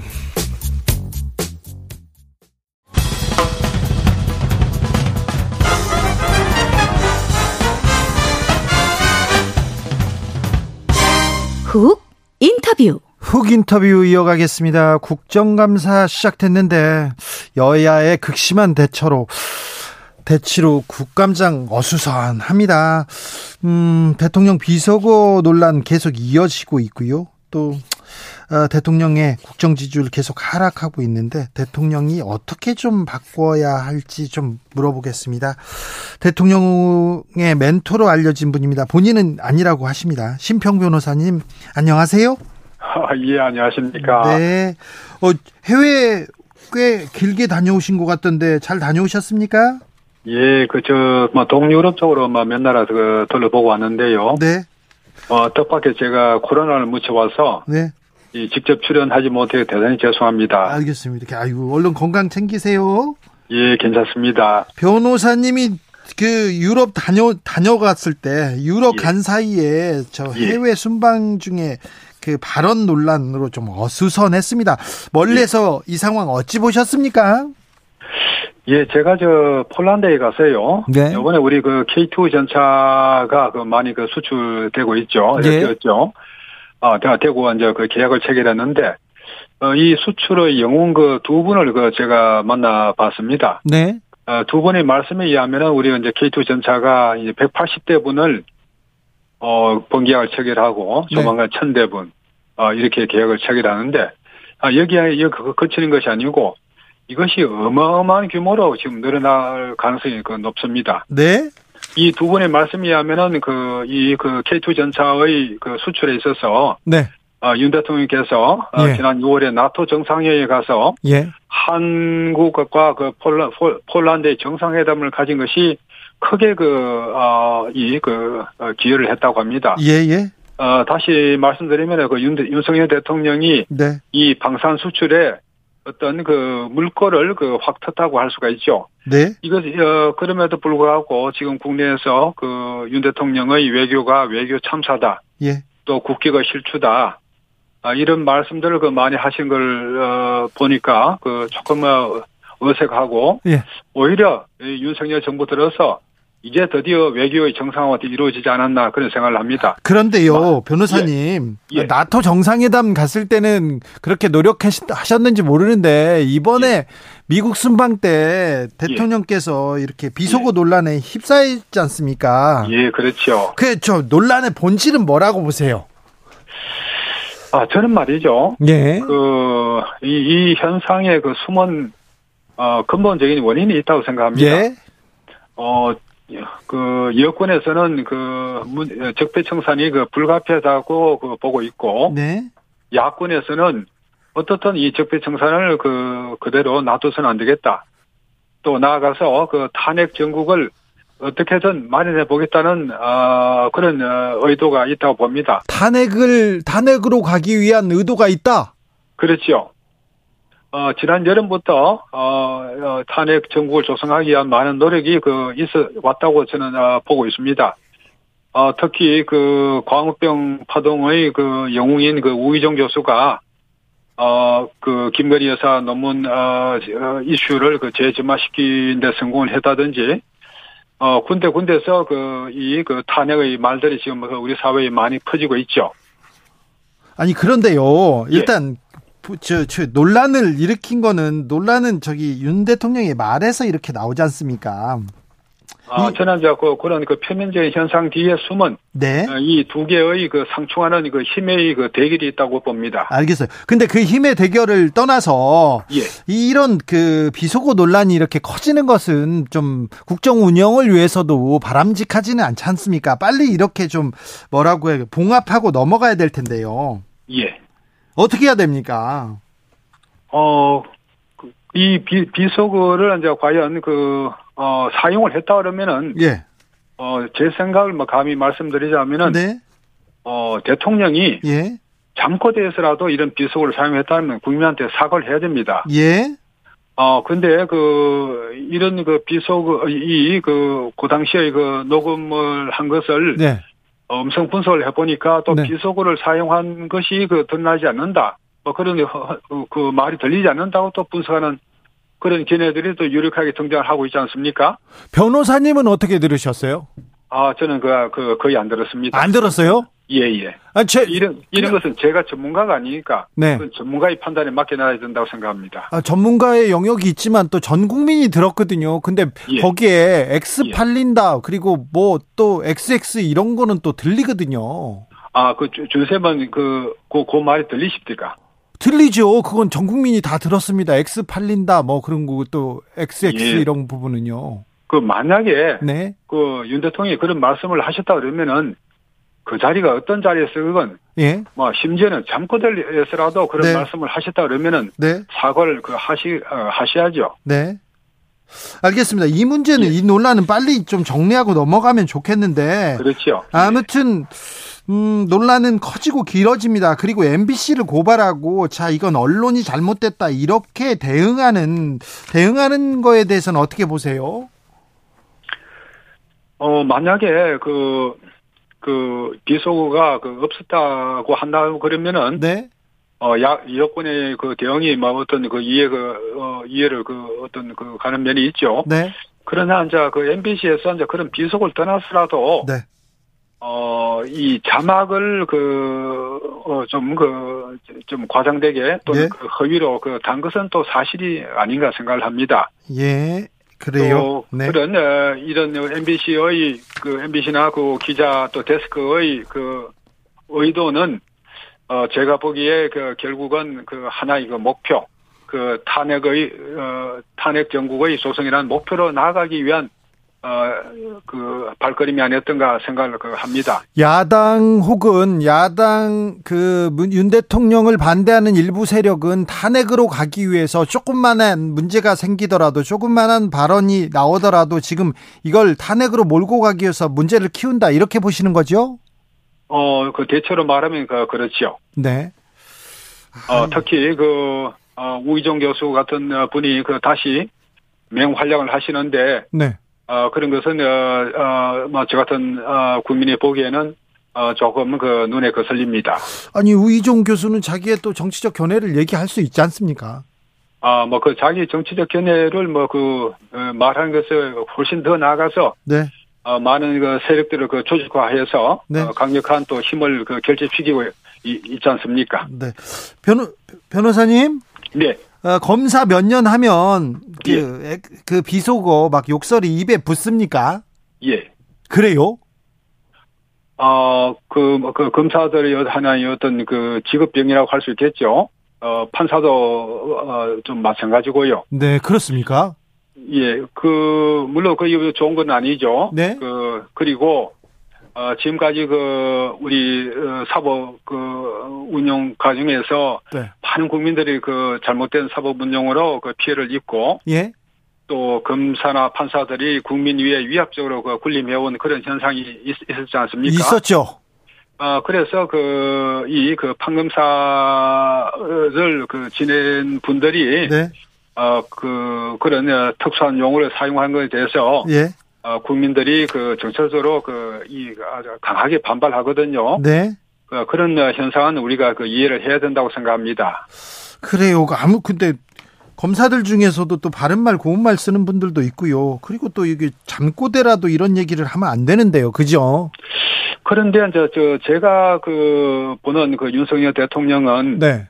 어, 그 검사를 하면서도, 예. 어, 제가 들은 말입니다. 네. 그 검사를 하면서도 다른 검사들하고는 어, 좀 유별난 어, 면이 있었습니다. 예. 어, 그 이런 어, 검사들 일반적으로 하는 어, 그런 행태에 그 휩쓸리지 않고 예. 어, 이 검사로서의 그 직분에 충실하게 그, 어, 어, 잘 그, 어, 직무를 수행한 어, 것으로 그 알고 있습니다. 예. 그리고 또 제가 그 몇 번 접하면서 예. 어, 그, 윤 대통령 입에서 네. 이런 그 비속어가 나오는 것을 저는 한 번도 듣지를 못했습니다. 네. 어, 비속어 자주 사용하십니다. 평소에. 뒤에서는 많이 하시는 편이라고 합니다. 예, 예. 자, 어, 윤 대통령 발언 때문인지 몰라도 지지도가 좀 하락하는 분위기입니다. 예. 어, 변호사님, 이 지지율의 변화 어떤 의미가 있다고 보시는지요? 어, 결국, 그, 아까 말씀드린 대로, 예. 이 국민들이, 그, 어떤, 이, 그, 검사 투의 네. 용어를 아직 그 버리지 못한 데 대해서, 예, 만약에 이제 그런 말이 사실이라 그러면은, 네, 어, 그, 어, 그, 윤 대통령이 그런 말씀을 하신 것이 사실이라 그러면은, 네. 여기에 대해서 강한 그 반발을 하는 것이고, 네, 여기, 이 반발을 우리는 그, 어, 여권에서는 수용을 해야 될 것입니다. 네, 알겠습니다. 알겠습니다. 또 다른 사안도 좀 여쭤볼게요. 예. 감사원에서 그 예. 서해 공무원 피살 사건 관련해서 문재인 대통령한테 서면 조수, 조사 요구했습니다. 예. 어, 이게 정치권의 뜨거운 공방이 됐는데 어떻게 보시는지요? 어, 그, 어, 그 감사원의 그 서면 조사 요구 자체가 네, 이게 요구하는 것 자체가 무리한 짓이라고 그문전 대통령께서 말씀하신 것이라면은 예, 아 이것은 어, 조금 시대착오적인 발상이 아니겠습니까? 아, 이것은 그 오만한 어, 태도죠. 그러나 이 감사원의 서면조사 요구에 어떤 그 절차적 하자가 있었지 않느냐 네, 하는 막 그런 추측을 하는 분도 계시는데 예, 그렇다면은 그 문전 전 대통령께서는 어, 그런, 어, 그, 이 하자에 관해서 예. 말씀을 하시는 것이 옳았지 않았냐 하는 그런 생각을 합니다. 어, 그 문재인 대통령을 또 지켜보신 때가 있었지 않습니까 변호사님이 가까이에서 예, 예, 예. 근데 문재인 대통령이 무례하다 이런 지시라는 이런 단어를 쓰면 굉장히 조금 뭐라고 해야 되나 강력하게 좀 화가 났다 이렇게 볼 수 있는데요 예. 됐는데 감사원에서 이게 다른 그이이 사건에 대해서 정확하게 다른 걸 다 파악하고 감사를 끝내고 대통령한테 물어볼 게 있다 이렇게 한 게 아니고 예. 만약에 그냥 이 그냥 서면 조사 요구를 여기저기 이렇게 같이 처, 그 보냈다고 하면 어떻게 봐야 됩니까? 그러면 어, 뭐, 그런 점에서 그 절차적인 하자가 있었다고 예. 하는 그 의견이 있습니다. 네, 어, 막, 그런, 어, 그런 경우라면은 그 어떤 그 감사원이 조금 그, 어, 예의를 그 벗어났다고 할 수 있겠지요. 그리고 문 대통령께서도 뭐 그런 점을 지적하면서 당신들은 지금 저, 어, 그런 점에서 그 잘못이 있으니까, 네. 아, 그런 짓, 어, 행동은 하지 말아달라. 뭐 이렇게 그, 타이르는 게 그, 어땠을까 하는 생각을 합니다. 네. 감사원이 최근 감사를 벌이고 있는 곳 30여 곳이 모두 전 정권 관련된 사람들이 지금 장으로 있는 곳이다. 이런 좀 지적이 있어요. 좀 편파적이다는 지적도 있는데 이 예. 점은 어떻게 보세요? 어, 그렇게 그 광범위하게 그 감사원의 그 감사권을, 어, 사용하는 것은 어떤 면에서는 좀 지나치죠. 어, 다만, 이제 그, 제가, 제 입장에서 잠깐 말씀을 드리자면은, 네. 그, 방, 어, 그, 방통위원회나, 예. 국민권익위원회 같은, 어, 직은 그 정무직 아닙니까? 네.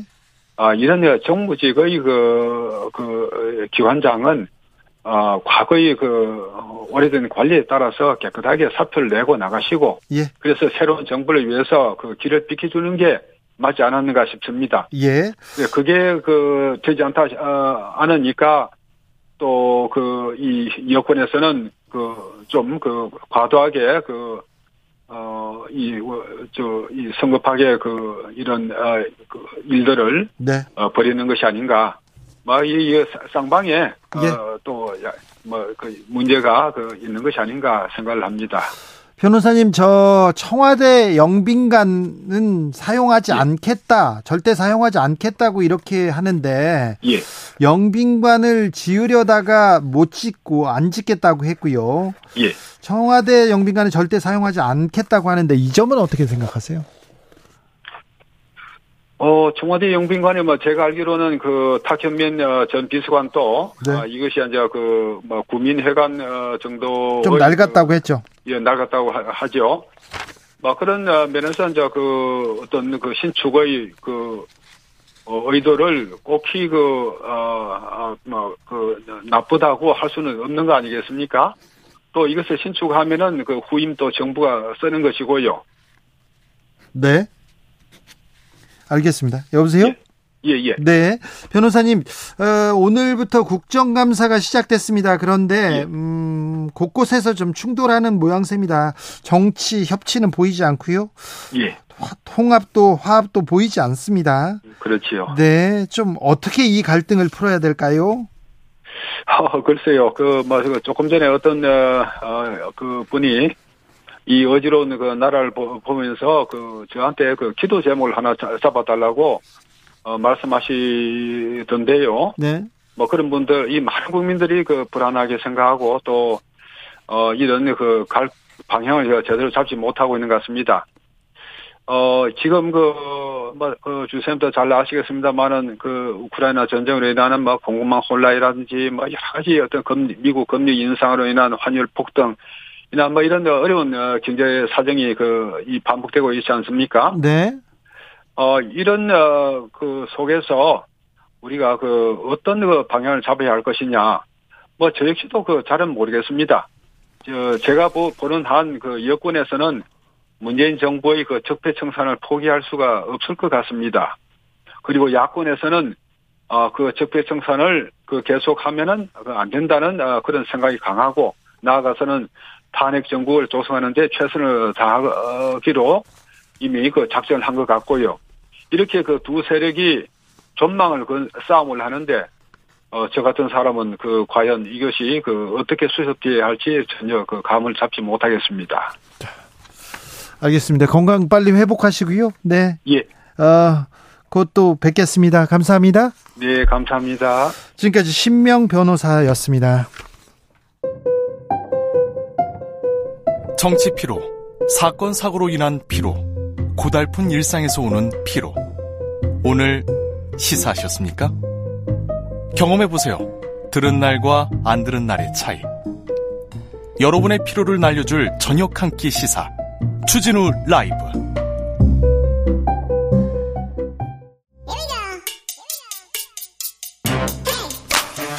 뉴스를 향한 진지한 고민 기자들의 수다. 라이브 기자실을 찾은 오늘의 기자는 은지옥이요. 시사인 김은지입니다. 준비한 첫 번째 뉴스부터 가보겠습니다. 네, 술 잡대 받은 검사들에게 무죄가 선고됐습니다. 그러게요. 이게 검찰의 상식인가, 검찰의 법인가 이렇게 묻고 싶습니다. 네, 1심 재판부가 판단한 바인데요. 네. 이 사건은 주진우 라이브에서 꾸준하게 재판 상황을 전해드린 바가 예. 있습니다. 결론부터 말하자면요. 지난주 금요일에 해당 사건 1심 재판이 무죄가 나왔는데요. 네. 연루돼 있던 검사와 검사 출신 정관 변호사에게 1심 법원 서울 남부지법 형사 11단독 박영수 판사가 무죄를 선고했습니다. 그러니까 이 사건 같은 경우에는 재판 내내 1인당 금액이 접대 100만 원. 금액이 100만 원이냐 아니냐 이거 가지고 아주 오랫동안 싸웠거든요. 네. 그래서 그 자리에 동석했던 술집 주인이라든지 접객원들 의 이야기들이 굉장히 중요한 쟁점으로 떠올랐었는데요. 자, 검사들이 수사를 하면서요, 100만 원 기준선을 딱 긋고 시작했어요. 그래서 계속 100만 원이 넘냐 안 남, 그거 계산하다가 이 재판이 끝났어요. 네, 이제 김영란법 같은 경우에는요, 직무 관련성이 없으면 1회 100만 원이 넘으면 처벌한다. 라는 것이고요. 근데 사실 직무 관련성이 있다고 한다면요. 네. 1회에 식사 3만 원, 그리고 선물은 5만 원입니다. 그런데 이 사건 같은 경우에는 이제 라임 사건 그렇죠. 나중에 수사 직- 검사가 되거든요. 직무 관련성이 있으면 만 원이라도 뇌물이죠. 천 원이라도 뇌물입니다. 왜 국민들이 이렇게 분노하냐면요. 자, 보세요. 업자한테 검사들이, 수사 검사들이 호화, 룸사롱에서 술접대를 받았어요. 그런데 어떤 사안이냐면요. 1조 5천억 원대 펀드 사기 사건이에요. 라임 사건이죠. 이 예. 핵심 인물이 이, 이 핵심 인물이 검사들을 접대를 했어요. 그런데 이거를 뇌물로 처리하지 않고 김영란법이다. 100만 원 안 남았다. 이거 이걸 가지고 얘기하고 있으니 이걸 국민들이 어떻게 받아들이겠습니까? 더구나 이 접대를 받은 검사가 이 수사팀으로 갔었잖아요. 예, 그렇죠. 나중에 갔기 때문에 사실 문제가 됐던 사건인데요. 그럼에도 불구하고 직무 관련성이 없다라는 부분으로 주장하면서 김영란법 100만 원 넘냐 안 넘냐 이것만 가지고 따지다가는 결과적으로 무죄가 나온 사건입니다. 검사들은 처음엔 다 거짓말했습니다. 전화기가 없애고 다 거짓말하다가 증거가 나왔어요. 네, 이제 그때 지금도 꾸준하게 무죄를 주장하고 있는데요. 원래는 관련된 검사 전현직 검사가 4명이었거든요. 네. 말 다들 기억을 하실 텐데 두 명은 심지어 기소조차 되지 않았습니다. 그렇죠. 그때 100만 이제 원안 넘는다고. 네, 불기소 세트. 왜냐 먼저 갔기 때문에 그 검찰의 계산에도 100만 원이 안 넘는다라는 계산을 이유였거든요. 어떻게 한 겁니까? 검찰 계산법 봅시다. 네, 이제 검찰에서 이제 아까 말씀드린 것처럼 4명 중에서 2명은 이미 검찰 개선에서 100만 원이 안 넘었기 때문에 기소를 안 한 것이고요. 네. 이번에는 그래도 2명은 기소를 하면서 100만 원 넘었다라고 봤거든요. 그런데 재판부가 그것도 안 받아들인 겁니다. 우리가 다시 계산해 보니까 96만 원 정도다. 아, 93만 원 정도다. 이렇게 이야기를 했거든요. 이것은 어, 지금 기소되어 있는 전현직 검사들 변호사들이 계속 주장했던 내용입니다. 예. 하참. 네, 네. 이 자리에 장시간 있었던 전 행정관이 있었고 예. 또 잠깐 25분 30분 정도 머물고 갔던 어 이종필 전 사- 부사장이 있는데요. 이런 사람들까지 다 포함하면 네. 94만 원 또 더 준다. 이렇게 말을 하면서 피고인 쪽 주장을 수용했습니다. 이렇게 지금 말 말장난하시는 건지 놀고 계시는 건지 참 검사님들 판사님들 고생 많으십니다. 네, 네. 그러니까 접대를 안 받았다는 게 아니라 금액이 100만 원을 아슬아슬하게 안 넘었기 때문에 이 법으로는 처벌할 수 없다라고 하는 것인데요. 네. 말씀하셨던 것처럼 뇌물죄로 기소했어야죠. 네, 애초에 기소 단계에서도 굉장히 문제가 많다 이런 비판이 있었고요. 네. 뿐만 아니라 수사도 굉장히 늦장으로 했고 제대로 못했다 이런 비판이 있었습니다. 예, 휴대폰 잃어버렸다니까 그냥 놔뒀어요. 네, 압수수색 제대로 빨리 못하고 있다가 잃어버렸다라는 진술들을 다 그냥 받아들이게 됐는데요. 네. 그때도 어떻게 이야기했었냐면 베이비페어 박람회 갔다가 휴대폰 잃어버렸다.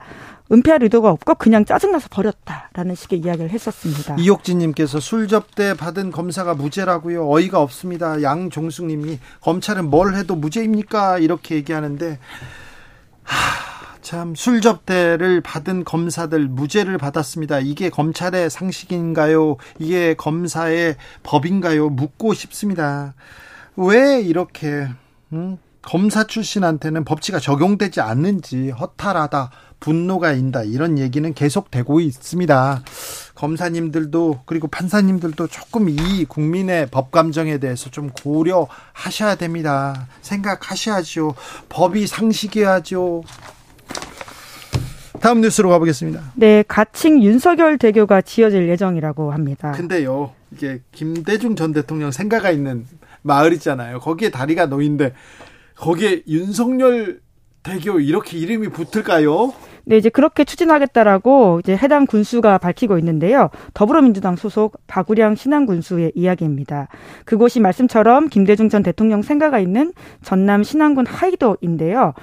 동아일보 보도에 따르면 해당 군수는 정부가 장산도와 신이 하이도를 잇는 다리를 전액 국비로 건설해 준다면 윤석열 대교라는 이름을 붙이겠다라는 뜻을 최근에 이제 김대중 정부 고위직 출신 여권 인사에게 전달했고 추진 의사를 밝혔다라고 아, 이야기했습니다. 전에 국비 로 지어주면 2,800억 원 정도 내서 다리를 놓아주면 이걸 뭐 윤석열 대교로 만들어 주겠다 이런 얘기를 정치인이 했군요. 자, 근데 대통령 이름을 딴 다리가 있습니까? 네, 저도 이번 기사를 보고 좀 궁금해서 일일이 찾아봤거든요. 네. 이승만, 최규하, 윤보선, 박정희, 전두환, 노태우, 김영삼, 노무현, 이명박, 박근혜, 문재인 네. 전 대통령 이름을 딴 대교는 없었습니다. 네. 예, 다만 김대중 대교라는 게 있었는데요. 2013년 완공된 전라남도 무안군 운남면과 신안군 앞해읍을 잇는 다리라고 합니다. 네. 당시에도 이게 논란이 좀 있었더라고요. 아, 그때도요? 네, 원래는 앞해 대교라고 이름을 불렀는데 그 당시에 이제 전남도가 이름을 김대중 대교로 바꿔서 주민들이 이렇게 주민 의사를 듣지 않고 정치적 의도로 개명했다. 이런 식의 비판들이 있었는데 네. 예, 이번에는 이 윤석열 대교 가칭 예, 이렇게 만들 경우에는 신안군 쪽에서는 이렇게 주장합니다. 김대중 전 대통령이 역설했던 국민 대통합을 상징할 수 있는 최적의 사업이다. 라는 식의 이야기를 하고 있다고 다리를 합니다. 놓아주면요. 국비로 다 놓아주면요. 그렇게 한답니다.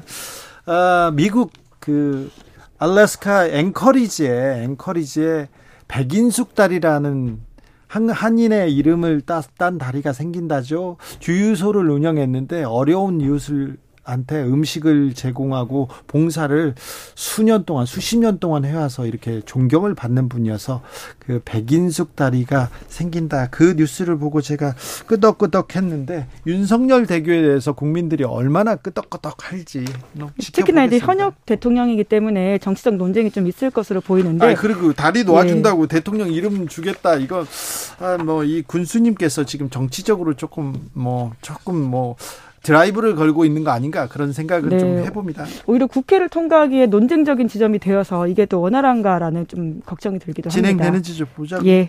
마지막으로 만나볼 뉴스는요. 네, 집권 한 달 만에 위기를 맞은 리더가 있습니다. 집권 한 달 만에요. 네, 영국 신임 총리 이야기인데요. 리즈 트러스 네. 총리입니다. 트러스 총리 trust 못 받고 있어요. 네, 이제 현지 시각으로 10월 3일 부자 감세라는 비판을 들었던 소득세 최고 세율 폐지를 철회했어요. 네, 전격 철회했습니다. 네. 이 사건이 워낙 전 세계적으로 주목을 받으면서 영국 경제가 출렁하게 됐던 일이거든요. 이거 부자 감세 뭐 그냥 부자 감세 아닙니다. 네, 이제 영국에서 45% 세율이 적용되는 소득 구간 인구가 예. 성인 1% 가량이라고 합니다. 네. 그런데 이제 이렇게 줄어드는 돈이 약 한국 돈으로 9조 6천억 원에 달하거든요. 네. 그러니까 누구를 위한 감세 정책이냐 이런 비판이 있었는데요. 계속 결과적으로 그 비판이 있었지만 포기하지 않는다고 계속 버텼어요. 네, 그런데 이제 이 감 세를 포기하지 않겠다 말씀처럼 계속 이야기했는데요. 그런 발언 나온 지 하루 만에 뒤집어졌습니다. 자, 정치인 지도자의 결정이 얼마나 중요한지 알 수 있어요. 이 트러스 총리가 부자 감세안 나오자마자 내놓고 그 추진하자마자 파운드와 급락했거든요. 네, 이제 뿐만 아니라 영국발 세계 금융 위기가 닥칠지도 모른다. 라는 불안이 전 세계를 덮친 바가 있습니다. 네.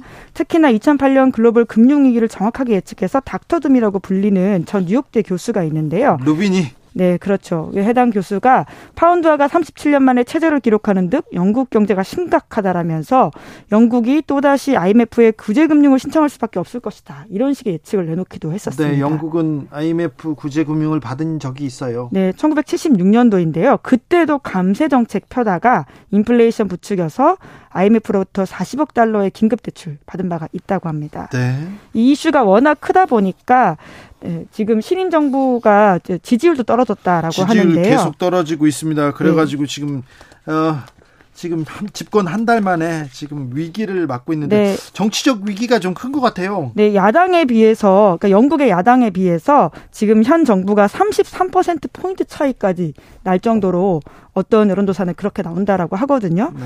이제 그러다 보니까 여러 가지 비판들이 있는데 뉴욕타임스의 좀 분석 인사가 좀 재밌었습니다. 특히나 이런 것들이 예산 평가 없이 거대한 전환을 가져오는 정책을 발표해서 큰 혼란을 빚었다라고 하면서 이것이 단순히 세금과 돈에 관련된 문제만이 아니다 이렇게 지적하고 있거든요. 어려운 시기에 지도자가 현실적이고 공정하다는 인식을 줘야 되는데 영국 사람들한테 굉장히 큰 충격을 줬다라고 하는 것이죠. 네. 이제 그렇기 때문에 이번에 입은 상처를 트러스 총리가 단기간에 회복하기 좀 어려울 수도 있다라는 전망도 나오고 있습니다. 네, 부자 감세를 추진하다가 네, 이렇게 만- 맞은 이렇게 지도자가 있네요. 음, 지금 국회 그리고 이 정부에서 계속 나오는 안들이 부자 감세 아니냐 이런 계속 지적을 받고 있는데 좀 새겨볼 만합니다. 기자들의 수다 시사인 김은지 기자와 함께했습니다. 감사합니다. 네, 고맙습니다. 교통정보센터 다녀오겠습니다. 유하영 씨.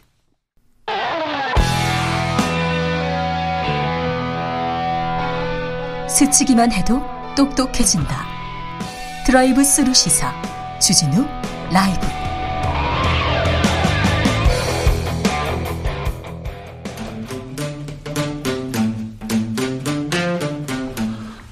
청년의 포부와 패기로 대한민국 정치를 새롭게 하자 청년의 시선 MZ 세대가 바랍니다.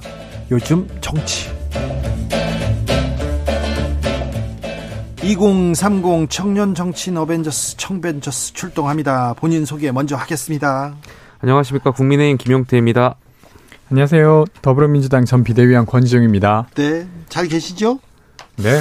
음, 젊은 분들은요, 젊은 분들은 국 군의 날 행사 어떻게 보셨는지, 멸공의 횃불을 이렇게 또 부르는 모습이 있었고요. 물론 좀 계산은 했습니다. 그리고 열중시효 논란이 있었는데, 어떻게 보셨어요? 김용태 전 최고?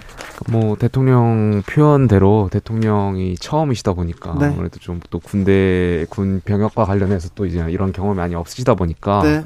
아마 좀 이렇게 좀 숙지를 제대로 못 하셨던 것 같은데 네. 저도 이제 장교 출신이다 보니까 사실 뭐 제병을 지휘하고 이럴 때 좀 긴장되는 때도 있거든요. 처음 네. 하다 보면 아마 그러한 상황에서 좀 잊었던 것 아닌가에 대한 아쉬움이 있고요. 다만 이 국군의 날 행사를 하기 위해서 굉장히 많은 연습과 훈련, 교육 훈련을 하거든요. 장병들에게 되게 중요한 행사이기 때문에 그런 부분에 있어서 조금 아쉬운 측면이 많죠. 네. 그러니까 뭐 지금 김명태 최고께서 설명하신 대로 사실은 사람 누구나 실수할 수 있잖아요. 게다가 네. 뭐군 관계자가 아니기 때문에 직접 통솔할 기, 일이 별로 없고 아, 그래서 그렇죠. 기남사 하기 전에 사실은 했어야 됐고 의전 비서관이 챙겨야 됐을 것인데 뭐 어찌됐건 못했고 뭐 이해는 인간적으로 가는데 사실 거기 있었던 장병들은 상당히 실망했을 것 같아요. 그리고 사실은 국군의 날 관련해서 지금 병영생활관 개선 예산을 대통령실 이전 비용으로 전용해서 썼다고 하지 않습니까?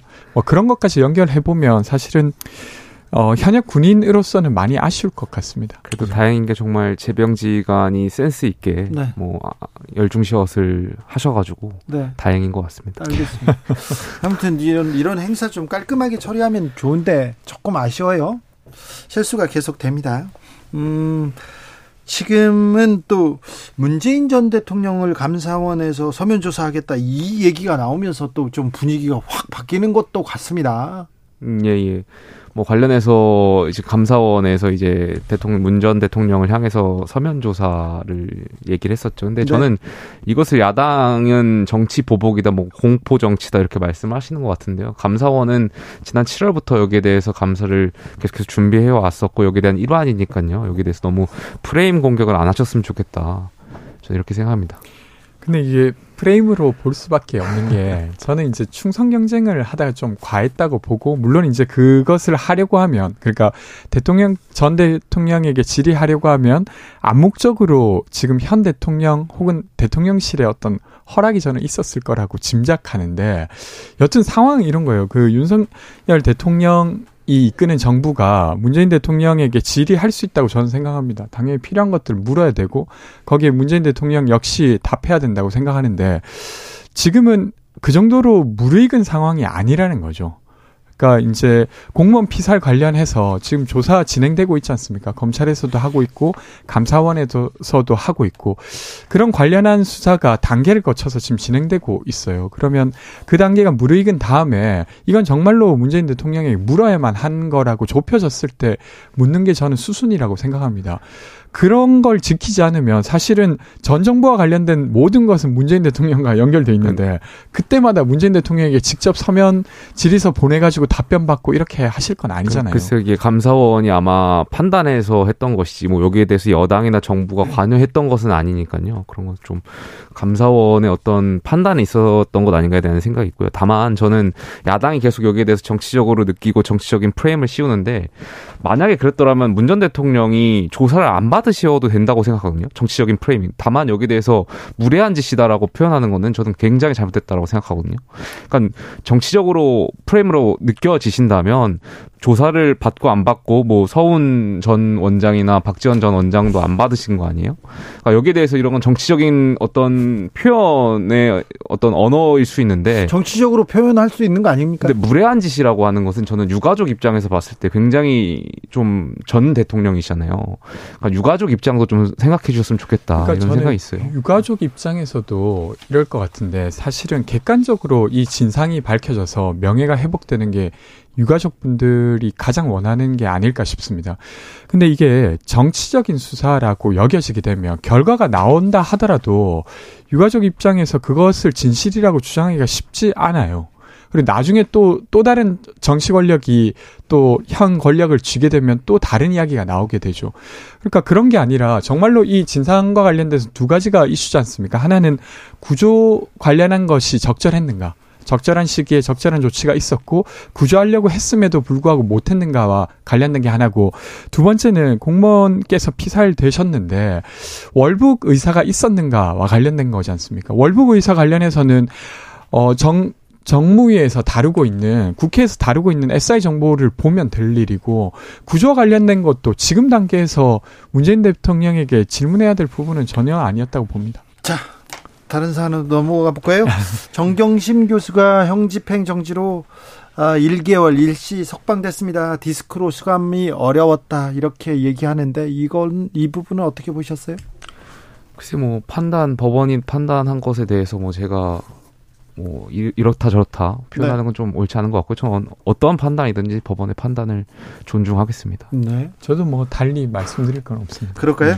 자, 국회에서 지금 김건희 여사 논문 관련해서 계속해서 지금 국감에서 지금 증인이 나와라 아니야 증인이 해외 출장 갔다 이렇게 계속 얘기하고 있는데 이 부분은 어떻게 보시는지요?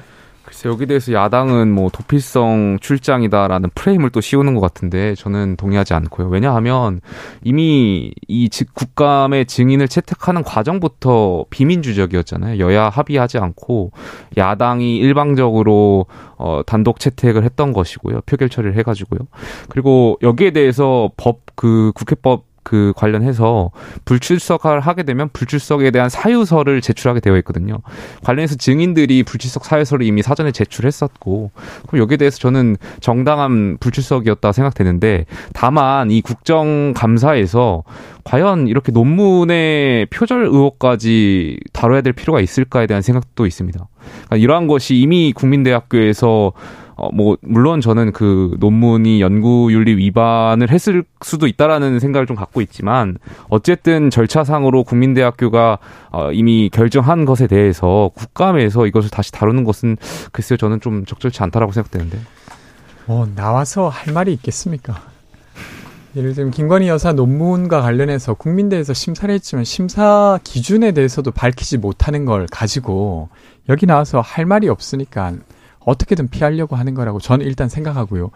근데 여튼 이게 이제 국회 권한으로 증인으로 채택됐다고 하면 저는 나올 필요가 있다고 생각하는데 그것도 이제 안 하시는 거죠. 앞서 말씀드린 대로 나와서 할 말이 없을 테고 그러니까 나오지 않는 거라고 저는 생각합니다. 네.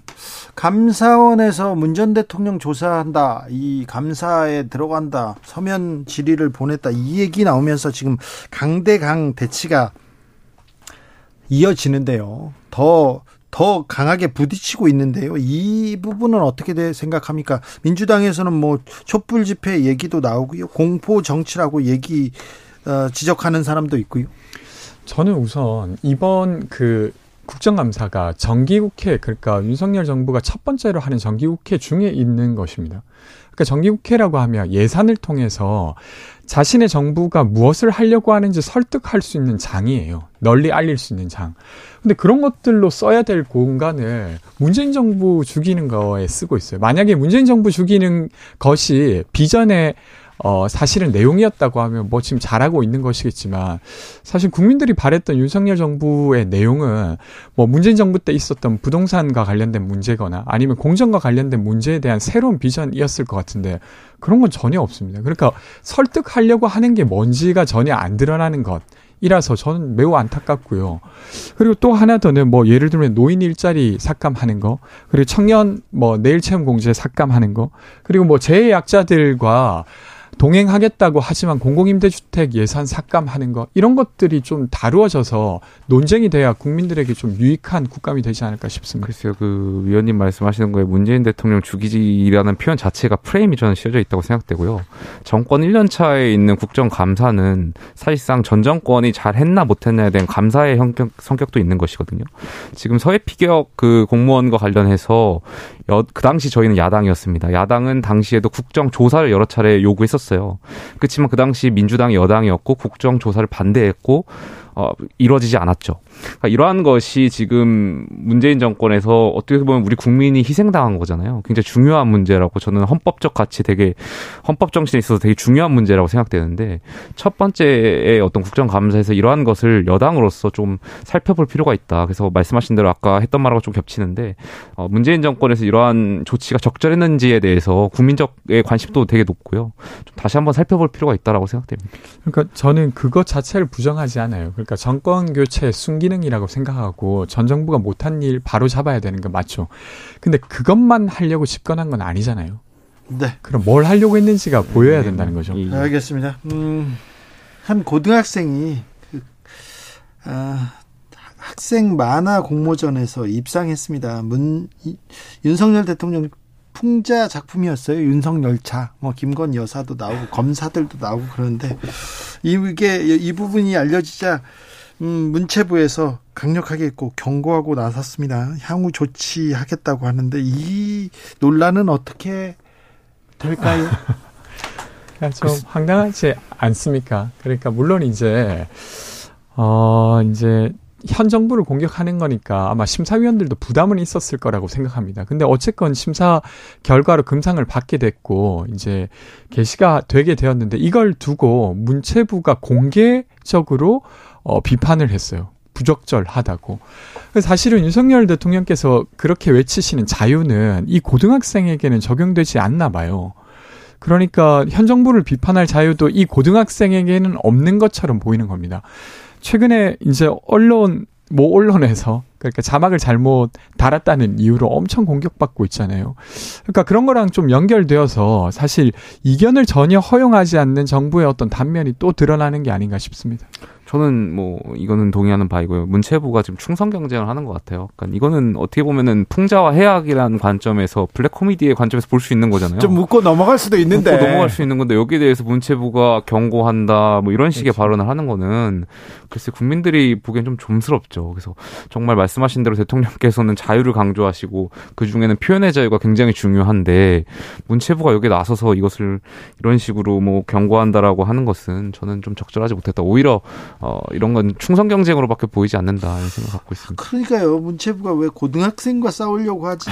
이거는 굉장히 어, 뭐 전혀 아, 그러니까 제가 일단은 보도 자료를 냈잖아요 문체부에서 예. 그리고 또 여당의 한 패널께서는 이 지금 재단이 여- 그 한국 만화 영상 진흥원 이게 부천시 소속이라고 해요. 근데 또 부천시가 지금 민주당 시장을 하고 있어서 네. 그래서 이런 심사를 했다는 둥 이렇게 이야기하시는데 이렇게 갈 건 아니라고 생각합니다. 저는 거기 이그 말씀하신 대로 문체부 입장 동의하지 않고요. 뭐 문석열 정부를 지지하든 지지하지 않든 국민이고요. 어, 정부가 자꾸 국민을과 싸우려고 하면 안 된다라는 생각 갖고 있고요. 이런 것은 좀 폭넓게 인정하고 표현의 네. 자유를 존중해야죠. 국민과 말고 좀 고등학생하고 싸우려고 하니까 이건 뭐지 왜지 이렇게 조금 좀 웃기다 이런 생각도 듭니다. 음, 정부 조직 개편안이 나올 것 같습니다. 정부와 여당에서는 여가부 폐지할 것 같아요. 네. 뭐 지금 여가부 폐지와 관련해서 정부 조직법이 크게 지금 개선 작업을 지금 진행 중인 것 같고요. 조만간 아마 어, 여기에 대해서 발표가 될 것 같은데 대통령께서 여가부 폐지에 대한 공약을 하셨고 여기에 대해서 좀 어, 지켜나갈 어떤 의지를 좀 보여주시는 것 같아서 아마 폐지 방향으로 가지 않을까에 대한 생각이 있는데 다만 이것이 저는 공약을 지키는 차원으로 가야 되는데 지금 마치 여당이 조금 뭐 내용이 있고 이- 이러다 보니까 어떤 2030의 지지를 끌어올리기 위한 방안으로서 여가부 폐지를 가는 건 좀 반대하고요. 그러니까 공약 차원에서 좀 어, 정책적인 차원에서 여가부가 폐지되고 그 뒤에 있을 어떤 부재에 따른 뭔가 어, 지원책 같은 게잘 어, 적용될 수 있도록 좀 정부가 어, 잘 봤으면 좋겠습니다. 정부조직법은 진작에 나왔어야 되지 않았나요? 그러니까 행정 안전부가 사실 치안과 관련된 업무를 할 수 없는데 경찰국 신사를 했을 때 그리고 이제 법무부가 인사 관련한 업무를 하기 어려운 기간인데 사실은 지금 인사정보관리단을 두었을 때부터 사실은 이런 방식으로 공개적으로 다루어졌어야 되는데 그걸 하지 않은 게 하나 있고요. 근데 이제 어 여가부 관련해서는 저는 그것이 공약이었다 하더라도 고민을 좀 더 해보셨으면 좋겠어요. 그러니까 물론 이제 남성도 어떤 상황에 있어서는 좀 차별을 받는다고 느낄 때가 분명 있다고 저는 생각합니다.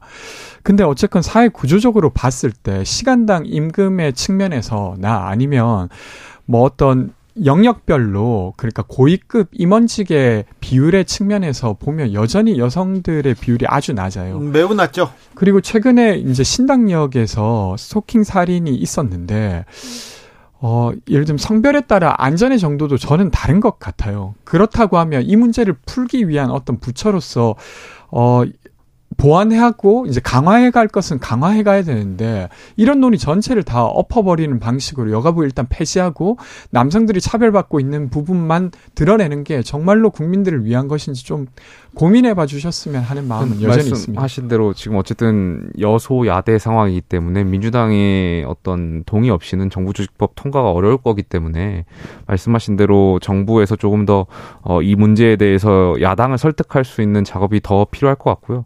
어, 그 어느 때보다 더 야당을 설득하는 작업을 통해서 말씀하신 그런 보완점이나 부분을 좀 이렇게 완화해야 된다고 생각합니다. 여성 여성가족부를 폐지하고 복지부 산하로 보낸다. 윤석열 정부 성평등 정책 버렸다는 비판 이어지고 있습니다. 민주당에서는 또 여성위원회에서 성명을 냈는데 외교 참사를 모면하기 위한 국면 전환용이다 이렇게 지적합니다.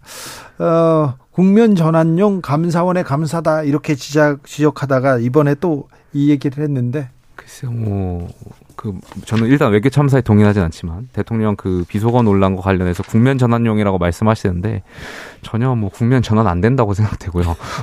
어떤 것을 내놔도 대통령께서 여기에 대해서 입장 표명을 안 하고 넘어가시면은, 뭐 국면 전환은 안 될 거라고 보기 때문에 뭐 그런 프레임은 안 씌워도 될 것 같습니다. 네. 저도 이제 이것 자체를 전부 국면 전환이라고 규정하고 싶진 않습니다. 근데 다만 이제 이런 이야기가 나온 배경이 있다고 보는데 지난주 갤럽 여론조사에서 화요일 날부터 목요일까지 진행된 것의 결과를 보면 20대 연령에서 윤석열 국정 지지도가 네, 수치는 말, 말하면 안 됩니다. 아, 네. 절대 안 한, 됩니다. 한 자릿수. 네. 이 정도 되니까. 아, 네. 그것도 주, 주진우 라이브에서는 굉장히 아, 공정, 네네. 공정이 매우, 생명이 매우 낮았습니다. 그래서 이례적으로 낮은 편이어서 네. 그래서 이런 이야기가 나오지 않나 20대에서는 정말 정말 거의 지지체 지지자를 찾아보기가 어려웠습니다. 그거 어, 지금 대통령과 대통령 주변 사람들은 어떻게 보고 있는지 아, 참.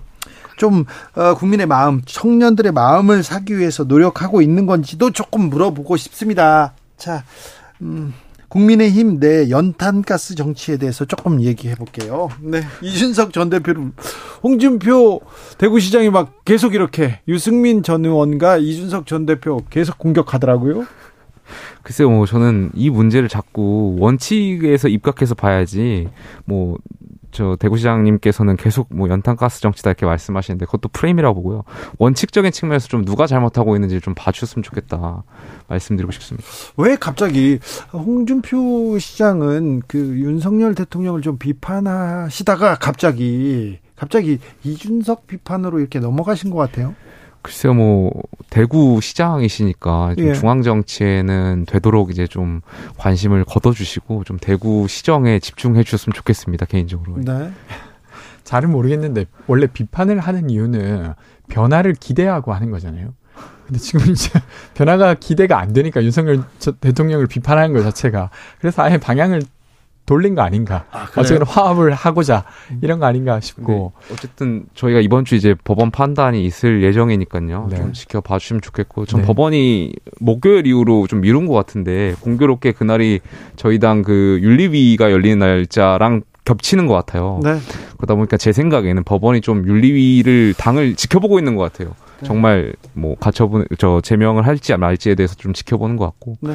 아마 거기에 대해서 판사 재판관께서 좀 어 뭐 상식에 버금가는 판단을 하시지 않을까 되는 생각이 있습니다. 권지웅 의원이 여론조사 수치는 말하지는 않았습니다만 그 어, 아까 전 코너에서요 갤럽 얘기를 했었는데요 여론조사 자세한 내용은 그 갤럽의 개요하고 같습니다 자세한 내용은 중앙선거 여론조사 조사심의위원회 홈페이지 참조하시면 됩니다 네. 음. 저 유상범 의원께서 국민의힘 유상범 의원이 내부 총질이라는 표현으로 부족할 정도였다 이렇게 이준석 전 대표를 공격하고 나섰는데 자 가처분 신청 결론이 조금 6일 날 나옵니까?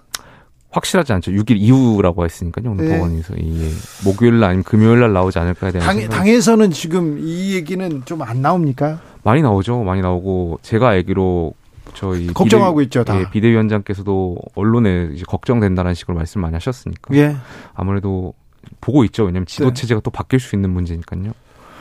언제까지 이 문제를 봐야 되는지 그러게 인용되게 되면 사실은 전 조기 전당대회도 그 법의 논리에 따르면 불가능한 걸로 저는 되죠. 보여집니다. 예. 그러면 이제 유일하게 남은 김용태 최고께서 그리고 원내대표와 이제 정책위원장 정책위원장 세 분. 이렇게 세 분에서 이끄시게 될 텐데 차라리 어 그럼 당 대표 되는 거예요?